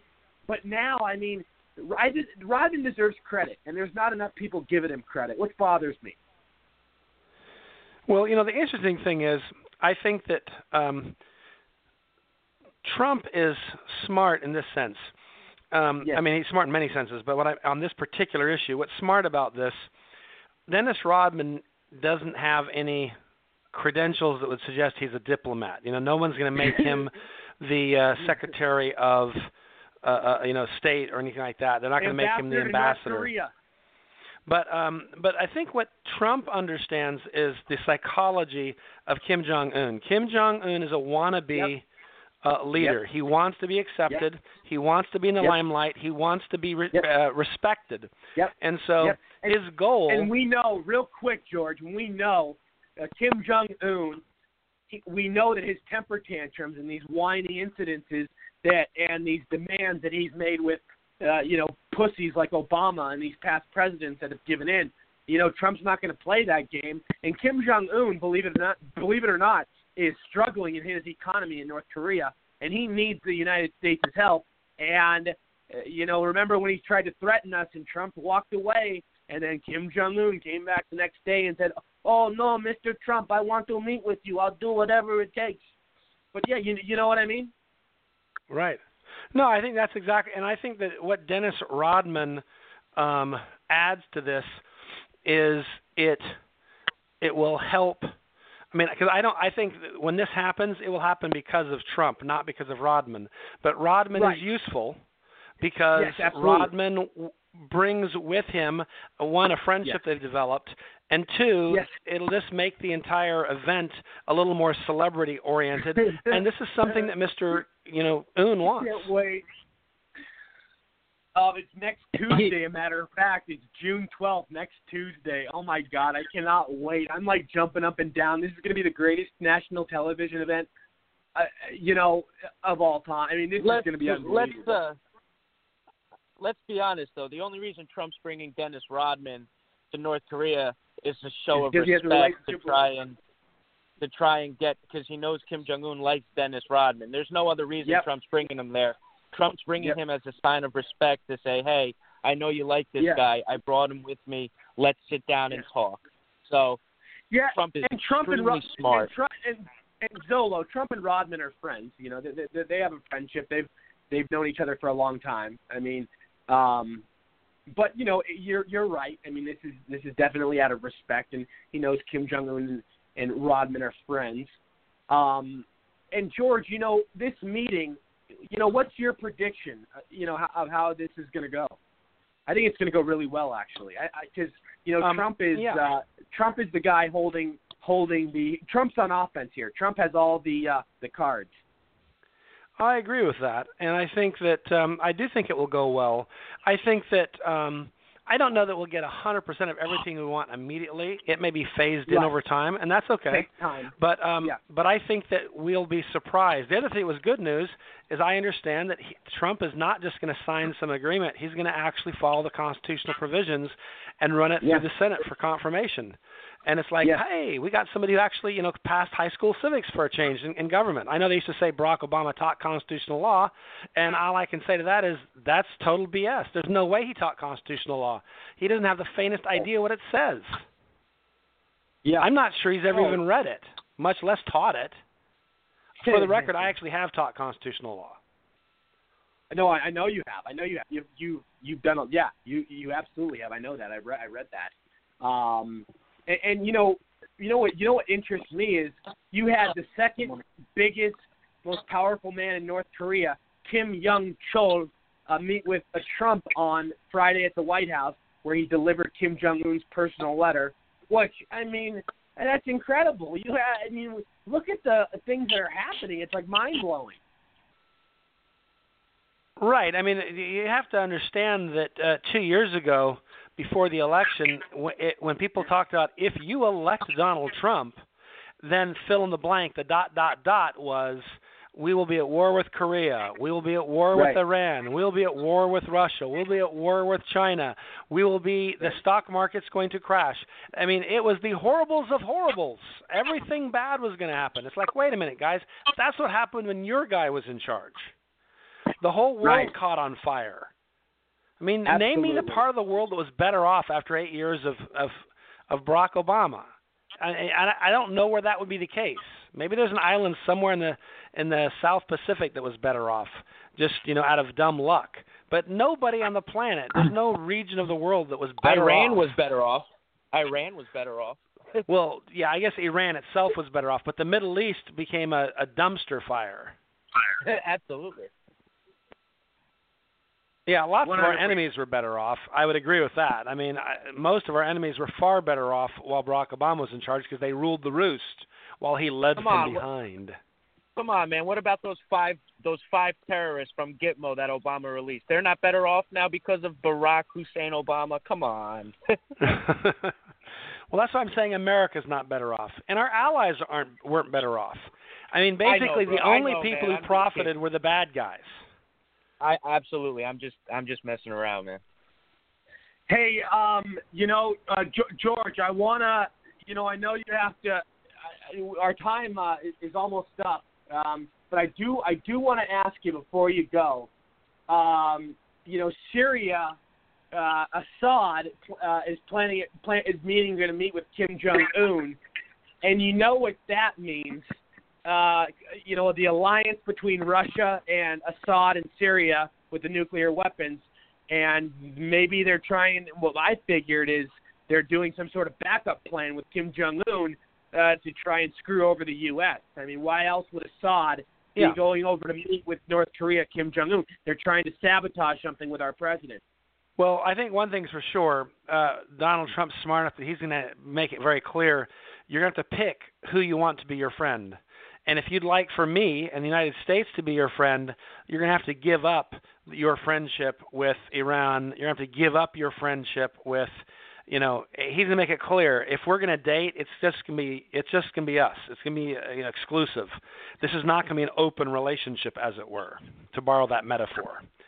And, and so um, I don't know what they're going to meet and talk about beforehand, but I can guarantee you when Donald Trump sits down to have a chat with them, one of the things that's going to be very clear is that um, he's going to make. You know, there's a new sheriff in town, and and you're not going to be buddy buddy with uh, Assad. You're not going to be buddy buddy with the Ayatollah, and um, you know, well. So I, I don't know what they're going to talk about for for sure. I just know that Donald Trump won't put up with that. Absolutely. I know. Well said. Well said. And uh, you know, it, it's always a pleasure having you on, George. Um, I want to thank you, and I want to have you back very soon. Um, Absolutely. You know, Before I run, did you want to cover the issue of the Supreme Court case, or is that for a different segment? Yeah, I mean, you know, I I know John. I I have my my second guest just called in, and I want to introduce him shortly in a few sounds minutes. good. Um, but No real problem. quick, yeah, I know I know Josh wants to ask you a question. Yeah, honestly, it was just more of a general question of what does this mean for for freedom, and what what are and I guess when does this get brought back up again, where another case goes to the Supreme Court? How long do you think the LGBTQ movement will wait? God, they're so entitled. Yeah. I don't think it'll be long. I think that they will because this this decision was definitely a victory for us, and uh, um, and I ultimately I, I'm a person of faith, and my view is you have to have religious liberty. Um, this man will sell cupcakes to gay people. He'll sell bake, ba- do, donuts, whatever. He just says, "I'm not." And, if they want to buy a cake and have it at their wedding, that's fine. But he was asked to decorate a cake to celebrate their wedding, and he's like, "I don't do that." And and, and basically, I would argue just the 13th Amendment. So you can't make someone serve and work for you in something they disagree with. Exactly. The 13th like, Amendment I- outlaws slavery, and I would argue that if if if a person can walk in, could, you know, my like for example, if I'm if I'm a member of the KKK, could I walk in and and ask a Jewish baker to make me, um, you know, a, a cake with, um, you know, the, the robes of, uh, you know, the whatever they're called, and you know, or a noose, and and then when he says, I'd actually, I don't want to do that, I'm not comfortable, you know, he, he- can make me do it. Or if I'm if I'm a Holocaust survivor, could you could I go into a Jewish baker and make him make me a cake with a swastika on it? And I don't think I can do that. I I don't understand why we can make people do things like that. You're you're absolutely right, George. Um, and you know, I just want to say real quick, it's you know what the hostility and the hatred for Christianity. There is, I mean, people want to change history and change Christianity, especially the LGBT community, and that's called bigotry. When you want to force your beliefs on Christianity and somebody else, that's called bigotry. So they want to complain we're bigot. LGBT community is bigots. They're the bigots when they try to attack a Christian baker for going against his beliefs. They're unacceptable. Right. I mean, that's ultimately who, the court I mean, held. that's The entitlement, and they think they think we owe them something. They think Christians owe them something, and it's ridiculous.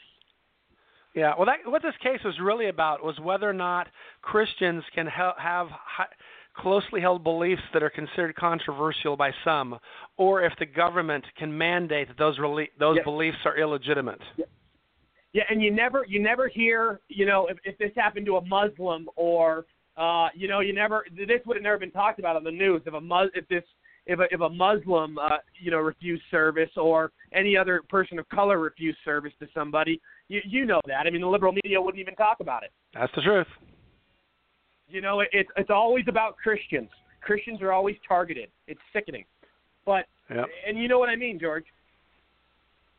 Oh yeah, absolutely.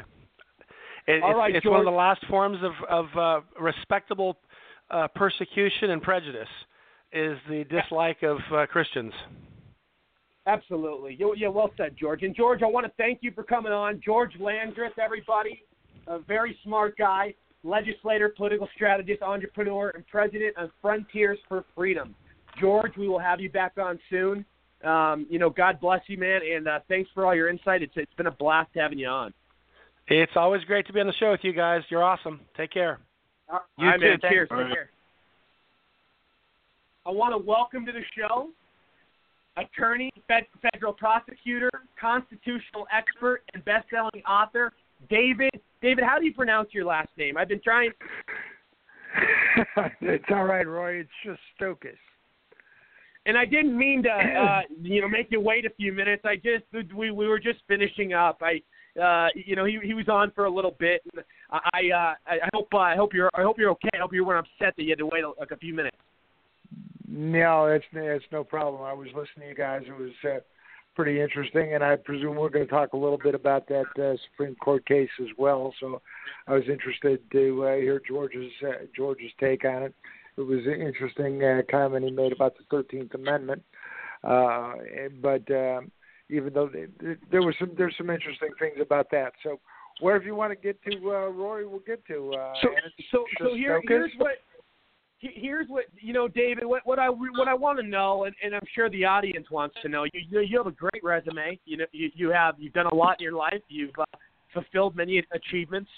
Uh, so please, uh, you know, tell us about your history. Tell us about you know uh, your story, your your career, uh, and then uh, yeah, I'd love to. I'd love to for people that don't know. I I know you've been on before, but you know we always get a lot of new listeners. So Oh, that's that's fine. Uh, you said federal prosecutor. Actually, I was pretty much of an uh, interesting anomaly. I was a, uh Republican who was a prosecutor in uh, Cook County State's Attorney in uh, Cook County, Illinois, which of course is uh, you don't get much bluer than uh, Cook County.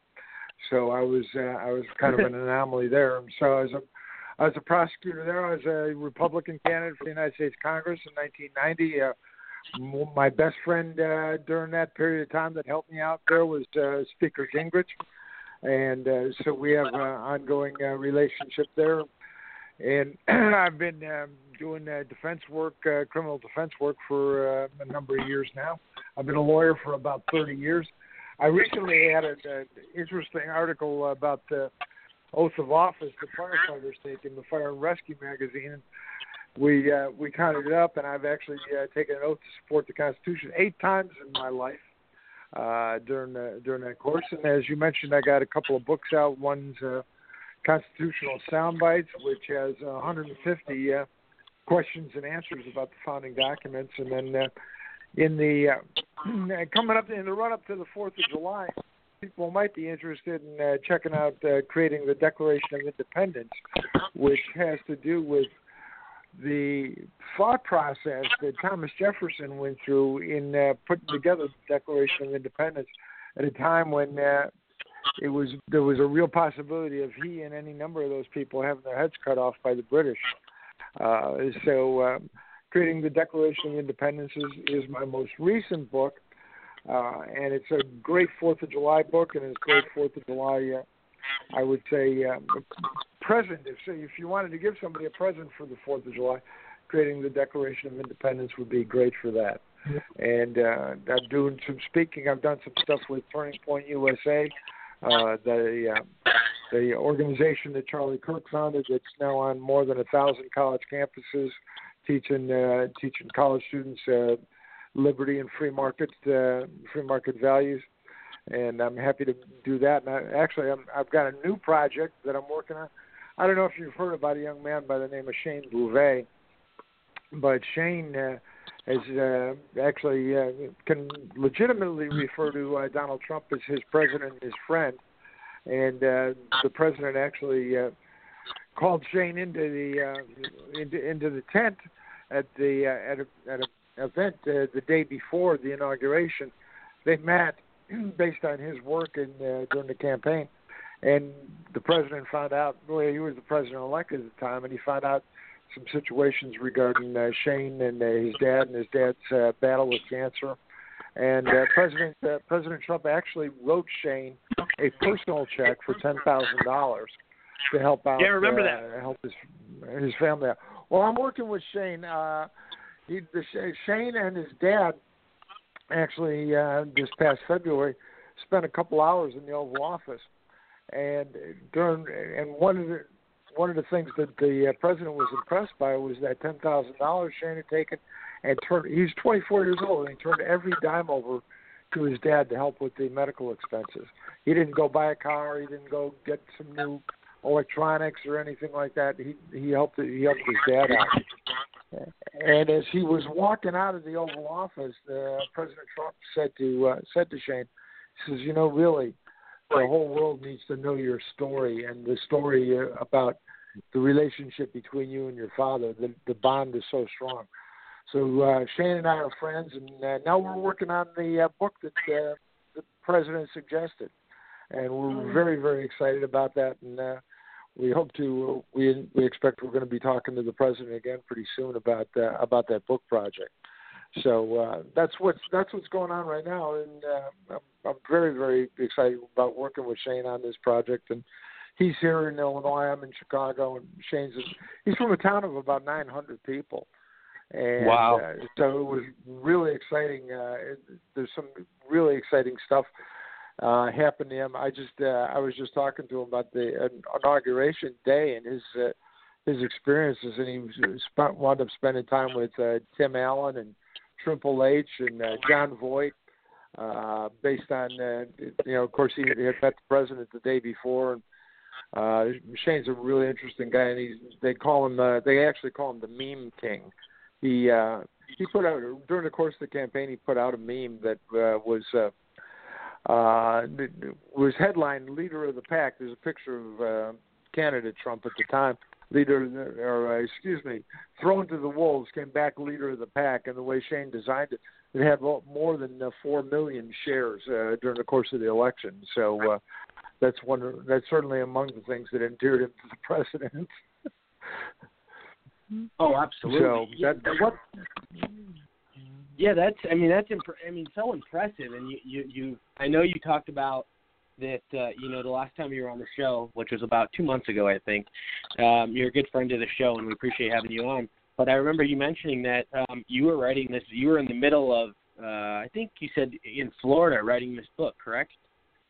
I was in Florida doing research, getting ready for uh, writing. Now we're in the process of actually actual writing.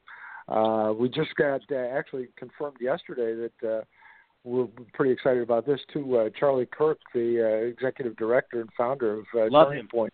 Uh, Charlie's a, Charlie's a friend. I've talked to. I've spoken at a couple of the uh, Turning Point events, and uh, Charlie has uh, agreed to do the forward uh, for the book.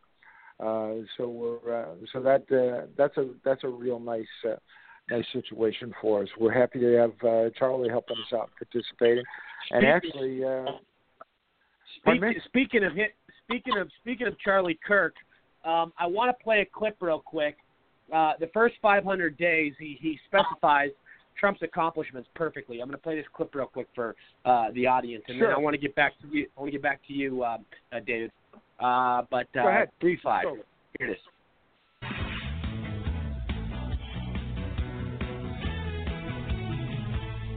Today at noon will mark President Trump's 500th day in office. And while some in the media won't admit it, our commander in chief has actually racked up a pretty impressive list of accomplishments. Here to discuss the founder and executive director of Turning Point USA, Charlie Kirk. Charlie, good to have you. Good morning. Thanks for having me. Absolutely. All right, uh, let's start. Uh, one of the things the president said when he was a candidate is, "You put me in the Oval Office, and I will cut as much red tape." And dramatic deregulation is certainly uh, being accomplished. That's right. It's the most dramatic deregulation in American history. And on the campaign trail, he uh, famously promised to cut uh, one new, two, regula- two new regulations for every one that's put on the books. Ambitious. And the new, the numbers are in. I mean, he cut 22 for every new one put on the books. It is the largest reduction in the Federal Registry in American history. And so, look, even Bush, who was a free market guy, supposedly, right. the Federal Registry grew under Bush. It grew under Obama. It grew under Clinton. And for those of us that have really understood what has been putting American business less competitive over the last decade. Right. Regulation is the true tax on American business. And I can't tell you how many people I know in business just love the fact that they're cutting a lot That's of red right. tape. And it lowers the cost of compliance. It makes us more competitive internationally. And this is something that it's really hard to, to see up front. Right. But you see when, when, a, when a business has less compliance costs, has to deal with less lawyers and less regulators, that's where you're going to start the economy uh, moving again. 500 days in, historic economic success. You look at it, uh, 223,000 jobs added in May, the unemployment at 3.8 percent, 62.7 labor participation, GDP estimate 4.7 percent. Unbel- by the Atlanta Fed. Right.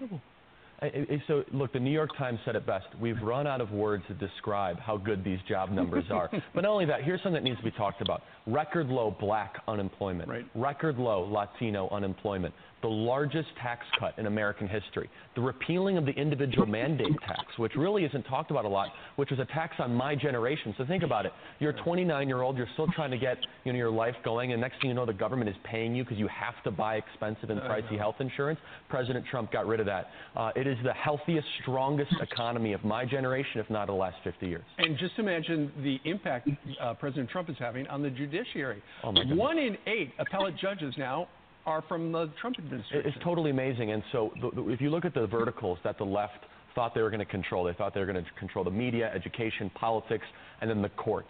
And really, what they've been most upset about is the fact that President Trump is reshaping the federal judiciary for a lifetime. Like you said, one out of eight justices now appointed by him, and we can't forget the amazing uh, justice, uh, Neil Gorsuch. Okay. Um, okay, we're 500 days in, still no wall, still no trillion dollar infrastructure. We need it. Look, the president has a willingness and a pen ready to sign these bills. We need Republicans in Congress to, st- to step up and fulfill the Trump promises and the pr- Trump agenda. I will say this, though where he has been able to make decisions, he, he's the first president in American history to be attacked by the media for keeping his promises. You look at you look at moving the embassy to Jerusalem, withdrawing from TPP, right. the massive deregulations we talked about, the canceling of the Iran deal. When when the chips are down, President Trump says, "What did I say on the trail? What did I promise voters?" Because right. he is he's not owned by donors, he's not owned by elites. He was put there by voters, the American people. So today marks 500 days. He still has 962 left in his No, term. no, no. What, what, are you talking about? He has another four after that because he's going to get convincingly reelected. All right. Uh, Charlie Kirk, thank you very thank much. So, yeah, I mean, Charlie Kirk is so sharp and so brilliant. And, you know, that, that's another thing I, I was going to get into, you know, in a second was the 500 days. I mean, unbelievable. I mean, no president has even come close to accomplishing what Trump has done. Trump is a a profound machine. He's a miracle worker. There's nothing he can't do. He proves everybody wrong every time every time somebody doubts him. And he's fulfilled. No question. and he's fulfilled. And he's fulfilled seventy percent of his promises. Seven zero. Seventy percent in his first year. Unheard of. That's absolutely unheard of. That's a that's a statistic from the because Heritage most presidents, real real quick, real quick, David. Sorry to interrupt, but most presidents don't when they leave office they they they're lucky to fulfill ten percent of their promises. Absolutely, no, they they put him on the back burner. No, uh, the President Trump is because he owes nothing to anybody. You know, I I saw him in uh, Elkhart, Indiana, a couple of weeks ago, and he Yeah. was talking about the the uh, actually the, the day that the uh, North Korean uh, prisoners had been released, and he he met him at three in the morning. He was in uh, Elkhart, Indiana, at um, six in the evening. The, the man, the man's an Energizer Bunny for crying out loud. And uh, Yeah. but beyond all that, he was talking about that they they put on his desk a, uh, a budget and a bill and a, and a, an order to sign to uh, build a new embassy in uh, in uh, Jerusalem. And he Yeah. said that they uh, he started to sign it, and he said that uh, he said how much is this going to be? They said, well, it's uh, 1.5 billion dollars, Mr. President. He said, man, that Mm. sounds like an awful lot of money. And uh, he uh, he said, you know, I, I I got the Donald done, but I didn't. Got it down to like What's three the- hundred million or something. He got it down to three hundred thousand dollars. Oh, three hundred thousand. He got it down to three hundred three hundred thousand dollars. All they they already had a building there. They had to make some security improvements and improve the residence for the uh, ambassador. And what they had told him that of one point five billion, he wound up Yeah. spending authorizing three hundred thousand dollars. This happens day in and day out. He thinks Yeah. about these things. You know, another He president delivers has been elected by the people that that had been elected because of uh, people that were making uh, donations for contracts and et cetera, et cetera, would have signed uh, would have signed it. Yeah, go spend the billion five and give make sure you give the business to my friends. He said, no, that's a lot of money. We don't. Let's. Do, what can we get it done for? Get it done for three hundred grand, as opposed to one point five billion. Amazing, amazing. That's that's He does. a small story. One day. he, he delivers on a new promise every day, and it, it's absolutely remarkable. And I we, we are we do have I do want to get to a lot of topics, and I know everybody wants to talk about a lot of topics, but a couple of things I want to announce real quick just so I can get through this. Um, Sure. Let me see here. So the FBI's Hillary Clinton email scandal is the sem- center of an upcoming upcoming Senate hearing. So you know I, we won't probably talk about that until we'll, we'll see what happens. I mean we've we've seen this BS before. I saw this headline today that you know that the Hillary email scandal uh, there'll there'll be an upcoming Senate hearing, but that doesn't that doesn't mean anything. I mean we saw Zuckerberg do a Senate hearing and the guy walked out and the guy lied several times. I mean I until until anything is actually official and she's in jail, eh, you know, I'm not going to believe it. I'm not going. You know, it's just she she's getting away with with all of this stuff, and it's like, you know, Jeff Sessions. We have the worst, uh, you know, attorney general. I tell you, that guy, Jeff Sessions, Mr. Magoo, he is the worst. Uh, that guy is a a wimp and a disgrace. Uh, Hillary Clinton should be in jail, and you know, the fact that other other people are taking the initiative on this uh, massive issue with with her email scandal, and Attorney General Jeff Sessions is staying away from it. Very suspicious. Very suspicious. You got Devin Nunes, and you got you know all these other people. Um, uh, um, Tom Fitton.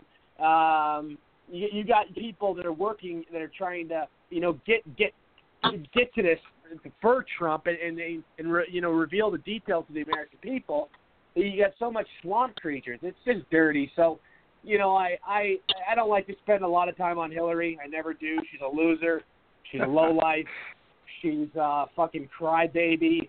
I just can't stand her. She makes every excuse in the world of why she lost. So, what I what I want to get to though, with what is really amazing, is Kanye West. All of his top seven songs on Apple Music and Spotify. I mean, all the top seven songs on Apple Music and Spotify are from Kanye West's new album. Now, now, now, you cannot tell me that has nothing to do with him coming out and having all the love and admiration for Trump. I mean, that helped him gain so many followers, and and everybody said his career is over. He supports Trump. Watch him fall. Watch him fail. Watch him not sell albums. Watch, watch his people li- stop listening to music. He's breaking every song on his album is in the top is uh, is is in the top on Apple Music and Spotify. It's unbelievable. Breaking music records. This guy is a, a, a huge impact on the black community and helping the black vote strongly. There's no doubt about it. Well, there's no question about it, and it, it really, which brings us back to Turning Point uh, USA, because it all started with uh, Candace uh, Yep. and his uh, his endorsement of uh, his his endorsement of her as a uh, Yeah. free-thinking uh, black woman. Yep. And Yep. it, it all started. So it was uh, Kanye actually was affected by Turning Point USA too, which uh, Yeah. I'm telling you, Charlie's Charlie's going to be president one of these days. It's going to be fantastic, uh, and uh, so you can Charlie you can, Kirk, you yeah. can bring yeah you can you can bring Kanye around at turning point, uh, and Yeah, so yeah. Uh, so it's a fantastic situation. Uh, any of your uh, any any millennial uh, listeners that are going to college, they should look up the Turning Point USA chapter on their on their uh, on their campus because these are some great great people and they're the ones that uh, it was his Kanye's endorsement of Candace that started uh, started his road to uh, coming out as a as a Trumpster, uh, and so yeah, there's a, there's there's wrong predictions, which of course brings us uh, around to uh, perhaps even the the whole Roseanne situation, how big that was uh, that show was going on, and uh, I think uh, ABC unfortunately uh, they made a mistake. I suspect that Such that a double show's going to be standard. You see somewhere else. liberals make you see liberals make comments like Roseanne all the time, but they keep their shows and they they get uh, they get a pass. But as soon as a conservative does it, all hell breaks loose. Yeah, yeah. That's true. There's a, clearly clearly a double standard. You know, there's there's no way uh, the Samantha Bee should continue to be oh, on she's the such uh, a on cunt. the air. Sorry, for my, I can I can we can say whatever we want on there. This is unfiltered, explicit. But she called Ivanka Trump a cunt. I think she needs to look in the mirror. That slob, that smelly, what God, God, God, she's so gr. She looks like a. Oh God, Samantha Bee. Just how, that rhymed. Wow, that rhymed. Um, you know, but yeah, God, I tell you, I tell you, man. You know, you you got you got all these people on the left that can get away with saying stuff like that, like calling the first, you know, the, the, the president's daughter a cunt on live TV, and she still has her show. It's unbelievable. Can you imagine if a conservative said that? They'd be done. They wouldn't work again. They wouldn't work again anywhere. You're exactly right. Uh, You know- and so that's it's very very curious. It it does. It But- absolutely does. And you're you know you're a prosecutor. You're an attorney. You know I want to get your thoughts because you know Andrew McCabe is now seeking immunity. He is seeking he is seeking immunity, and we all know what that means. He's going to rat out Comey. He's going to rat out Hillary, or well, Hi- Hillary's cronies, people close to her. But Andrew McCabe is crying like a little a puppy dog. This guy is either he's going to get a reduced prison sentence because he lied under oath to Congress, and we all know uh, John Brennan was involved with all of this. I mean, w- w- give me your give me your thoughts, da- you know, David. I, wa- I'm curious because you're a prosecutor, you're an attorney. Isn't this ridiculous? No, it's a, it's absolutely ridiculous. This whole, uh, no, these guys broke so many so many laws. Uh, clearly, Hillary broke laws. Clearly, uh, McCabe did. Clearly, uh, Comey did. Uh, in terms of the fact that he uh, he took uh, government property and then uh, leaked it in violation of the Espionage Act, and he admitted that he leaked it. Uh, he's he's just a little bit too cute. Uh, you you unfortunately addressed the problems with Sessions at the uh, at the front end of the Yes. front end of the show. Uh, I, the question is who's going to who's going to lead the prosecutions. Uh, you don't Right. really need a special prosecutor uh, for these kinds of things. Usually, it should be done uh, by the uh, by the attorney at the direction of the attorney general. Uh, and so we'll be uh, looking forward, apparently, to this uh, IG report. But clearly, each and every one of these people uh, broke laws. It would be interesting to see if, in fact, Congress is uh, willing to give uh, McCabe any particular kind of immunity, and whether or not it'll be what they call use immunity or transactional immunity. If they limit him to use immunity, that means that he can't whatever he testifies to can't be used against him, but it doesn't mean he can't be prosecuted if there's other evidence to prove uh, prove his criminal activities. And so uh, I I suspect that they're going to try and uh, give him use immunity rather than any kind of blanket immunity, and because he can still he could still be prosecuted.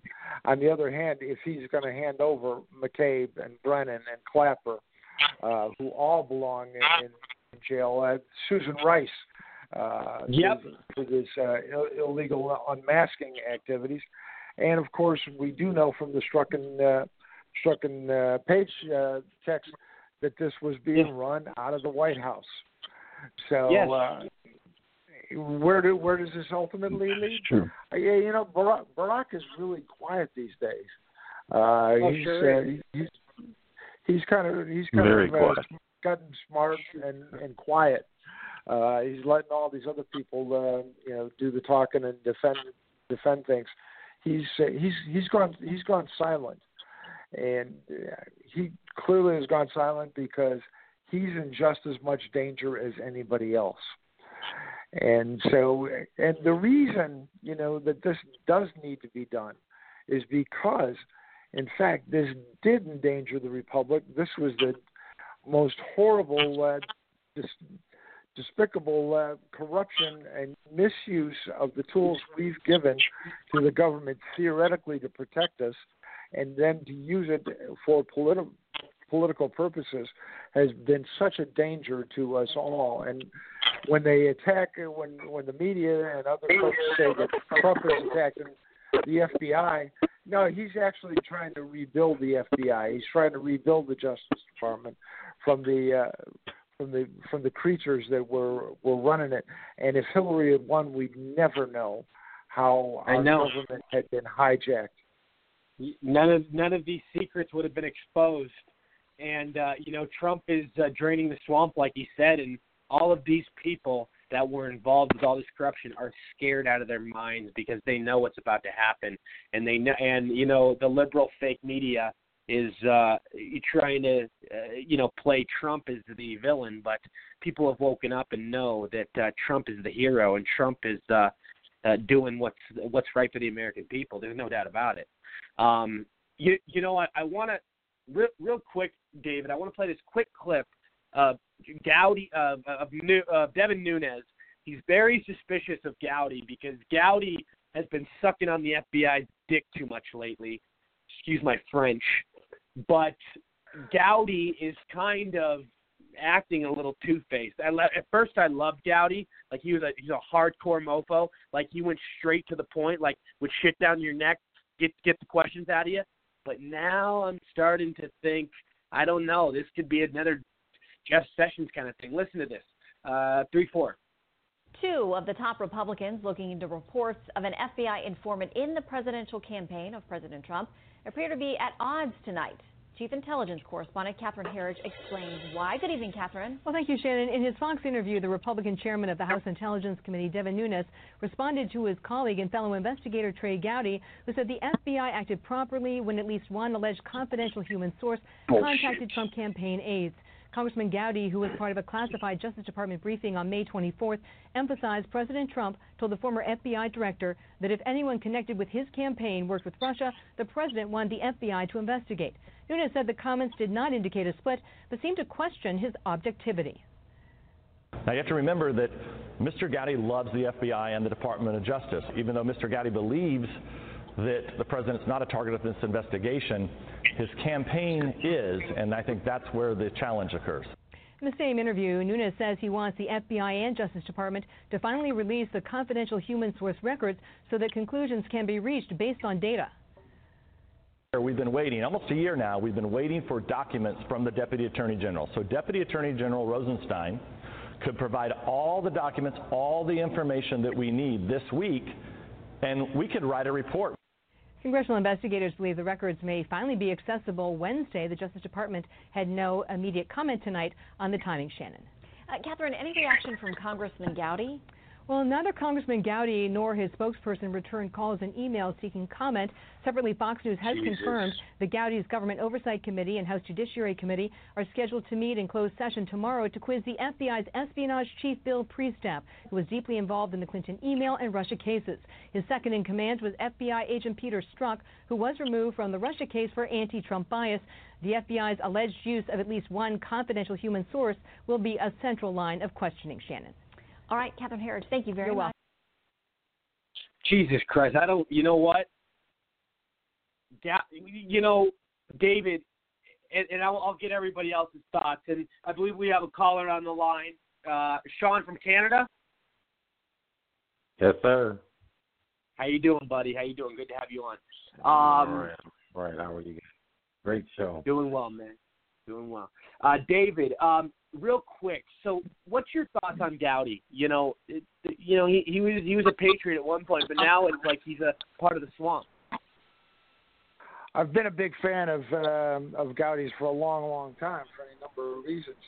That I was really, really shocked when he indicated that he thought what the FBI did relative that because his comments were related specifically to this human uh, intelligence source, i.e., spy, that they sent to try and infiltrate the uh, Trump campaign, and he his comments regarding that he thought that that conduct was uh, appropriate so shocked shocked the heck out of me.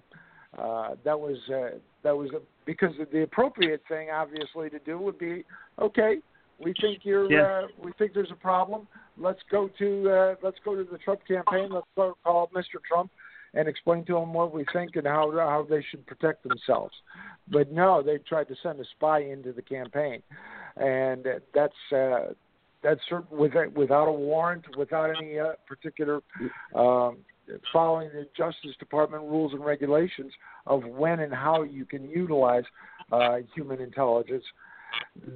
And Gowdy, uh, Gowdy gave it gave that action his blessing. I was uh, I was shocked and surprised.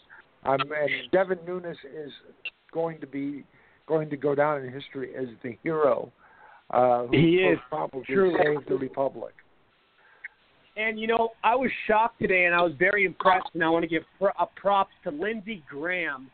He's asking Rod Rosenstein if, um, you know, to recuse himself from overseeing the Mueller investigation. Yeah, uh, that's exactly right. He because if the Mueller investigation is involved with the firing of uh, James Comey, um, Rosenstein played a central role in the uh, in the story of the firing of James Comey. So why is Rosenstein not recused himself precisely Exactly. from that investigation? Uh, and uh, that's uh, that's a fair question that uh, that Graham put, and it seems to me that that's a question that they should haul Rosenstein in and ask him under oath, not just uh, not just a polite thing. I don't I don't understand. Uh, Nunes uh, mentions that they were asking Rosenstein for a year for these documents. I don't understand why they're putting up with that. They are the co-equal branch of government. They created the Justice Department. The Justice Department has has an obligation, a legal obligation, to report to Congress. Why they're putting up with this slow rolling stuff while the uh, folks are hoping, the folks that are slow rolling all this stuff are trying to run out the clock to the November election and hope that the Democrats get in charge. So it, it gives them all the more reason to get this done now. Although I'm not, I'm not a believer in this blue wave theory. I don't think that's that's going to happen. But that's a whole. I, uh, a whole I was just going to ask you that. I was just going to ask you that, and a lot of us also think there's going to be a huge red wave. Like the the Democrats are so delusional at this point if they think they're going to win the midterms after, you know, all the stuff they're doing. I mean, putting illegals before Americans. I mean, come on.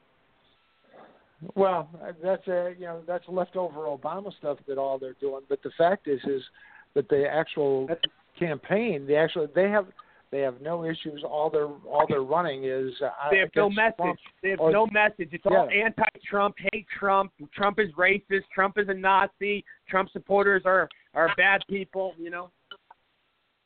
Yeah, it's all that, and then they're going to wind up running against that list of that laundry list of successes that uh, that Charlie went through and you went through at the top of the top, at the top of my interview, and uh, it's not, it's just not going to work.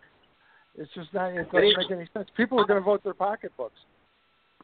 Oh yeah, there's no there's no fucking doubt about it. And you know we're seeing also there's so many signs.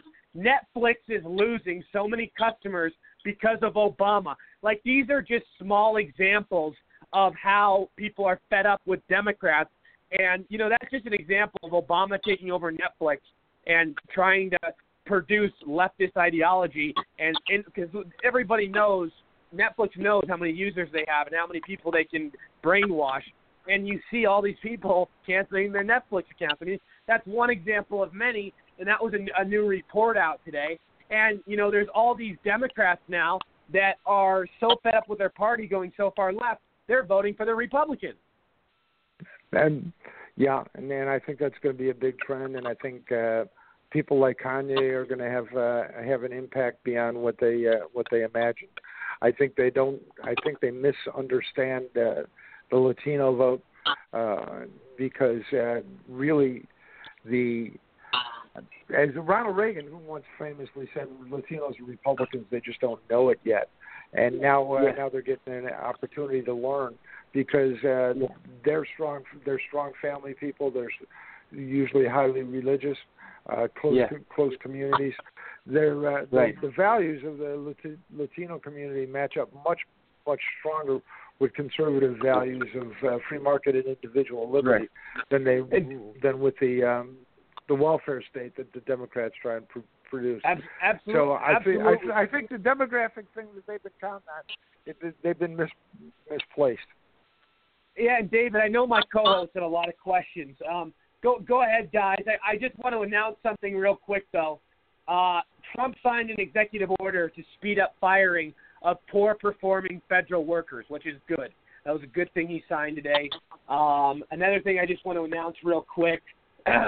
um, let me see. The scout, the uh, Supreme Court uh, dismissed the case on the illegal alien abortion nonsense that the Democrats are whining about so much.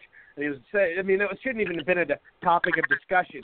But real quick, I know my co-hosts want to respond. Uh, go ahead. Uh, sure. If you want to talk to David, we got about five minutes left. Yeah, I, I, I'd love to ask a quick question about the Supreme Court ahead, decision Josh. here about the, uh, yeah, just uh, just to get into details, kind of about what's going to happen with this in the future for future cases. The decision that ended up being adopted was Kennedy's, was the majority decision. Um, and and he really took more of a mid middle road on it, stating you know that the um, the the the um, Colorado State Commission was hostile and uh, of the Bakers' religious beliefs, and that's one of the reasons that he sided with them. Not really anything to do with uh, whether or not it was legal or not, or you know, obviously in the end it defends that Baker. Um, but is do you see this as a big win or as um, you know blood in the water, so to speak? It's a, it's a big win. Uh, it's a big win, frankly, because Kennedy Kennedy wrote a bit of a wishy-washy decision that got him two extra votes, uh, Yeah. and made it seven to two. And he with that with with that wishy-washy decision, he got it seven to two. But I would suggest that the ultimately the controlling law is going to come out of uh, Justice Thomas's uh, concurrence, and the the concurrent and and people mischaracterized uh, this as a religious liberty case. It really was a free speech case. Uh, because just as the government cannot regulate uh, what you will say, that that is, they can't do prior prior restraint, the government cannot compel speech either. And this was a, was really a case, and Justice Thomas hit it on the head when he talked in his concurring opinion about the compelled nature of the speech. That is, you're forcing a uh, through government uh, mandate, you're forcing someone to express an opinion that they don't hold, and that's just as runs just as much afoul of the First Amendment speech clause as uh, as if you force somebody to say something, or if you you prohibit somebody from saying something. So uh, while it, while it plays out in the media as a uh, as a religious liberty, Dave- because certainly David, that's we got uh, that- David, we got about a minute and a David, we got about a minute and a half left. Zollo, go ahead. Or, or Gianni, whoever wants Gianni Uh, Zollo. Well, I think uh, I think anybody should be able to serve whoever they want and not serve whoever they want, because at the end of the day, if you don't want to bake a cake for somebody who's black, it doesn't matter. The free market will work itself out. You should have the freedom to do what you want to do. That's all I have to say on that. Gianni, go ahead. That, Sean. Hello. Okay. If David, are you there? yes, I'm here. I- Oh, I'm here. absolutely. Thank, thank you. Thank you know, David. Um, you know, we have a couple seconds left, but um, you know, it was it was great having you on. You know, I had a huge agenda for the show tonight. I didn't get to every topic, unfortunately. Um, we will have you um, back on very soon. You know, I, I really appreciate uh, you coming on, and uh, you know, it was Yeah. uh, it was great. It, it was always great getting your insight. I mean, you were you were an awesome guest, so thank you.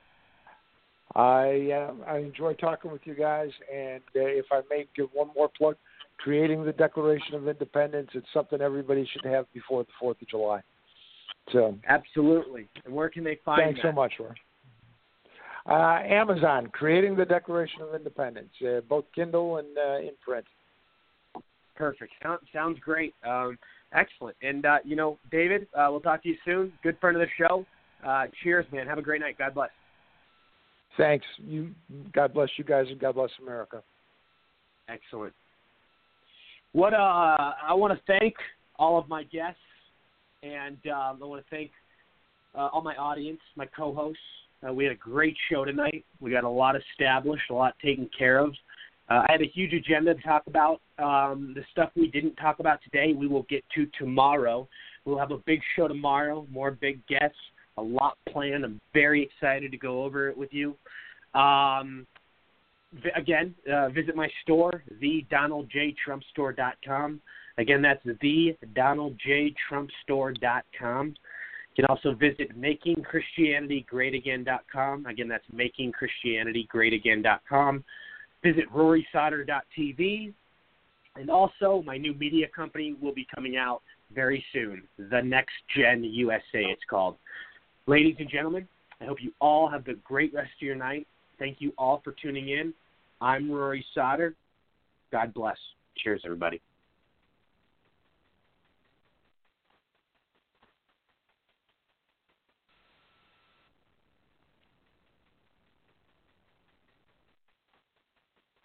Lucky Land slots, you can get lucky just about anywhere. Dearly beloved, we are gathered here today to. Has anyone seen the bride and groom?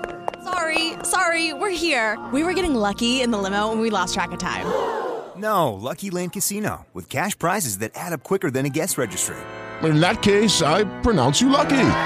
Play for free at LuckyLandSlots.com. Daily bonuses are waiting. No purchase necessary. Void where prohibited by law. 18 plus. Terms and conditions apply. See website for details.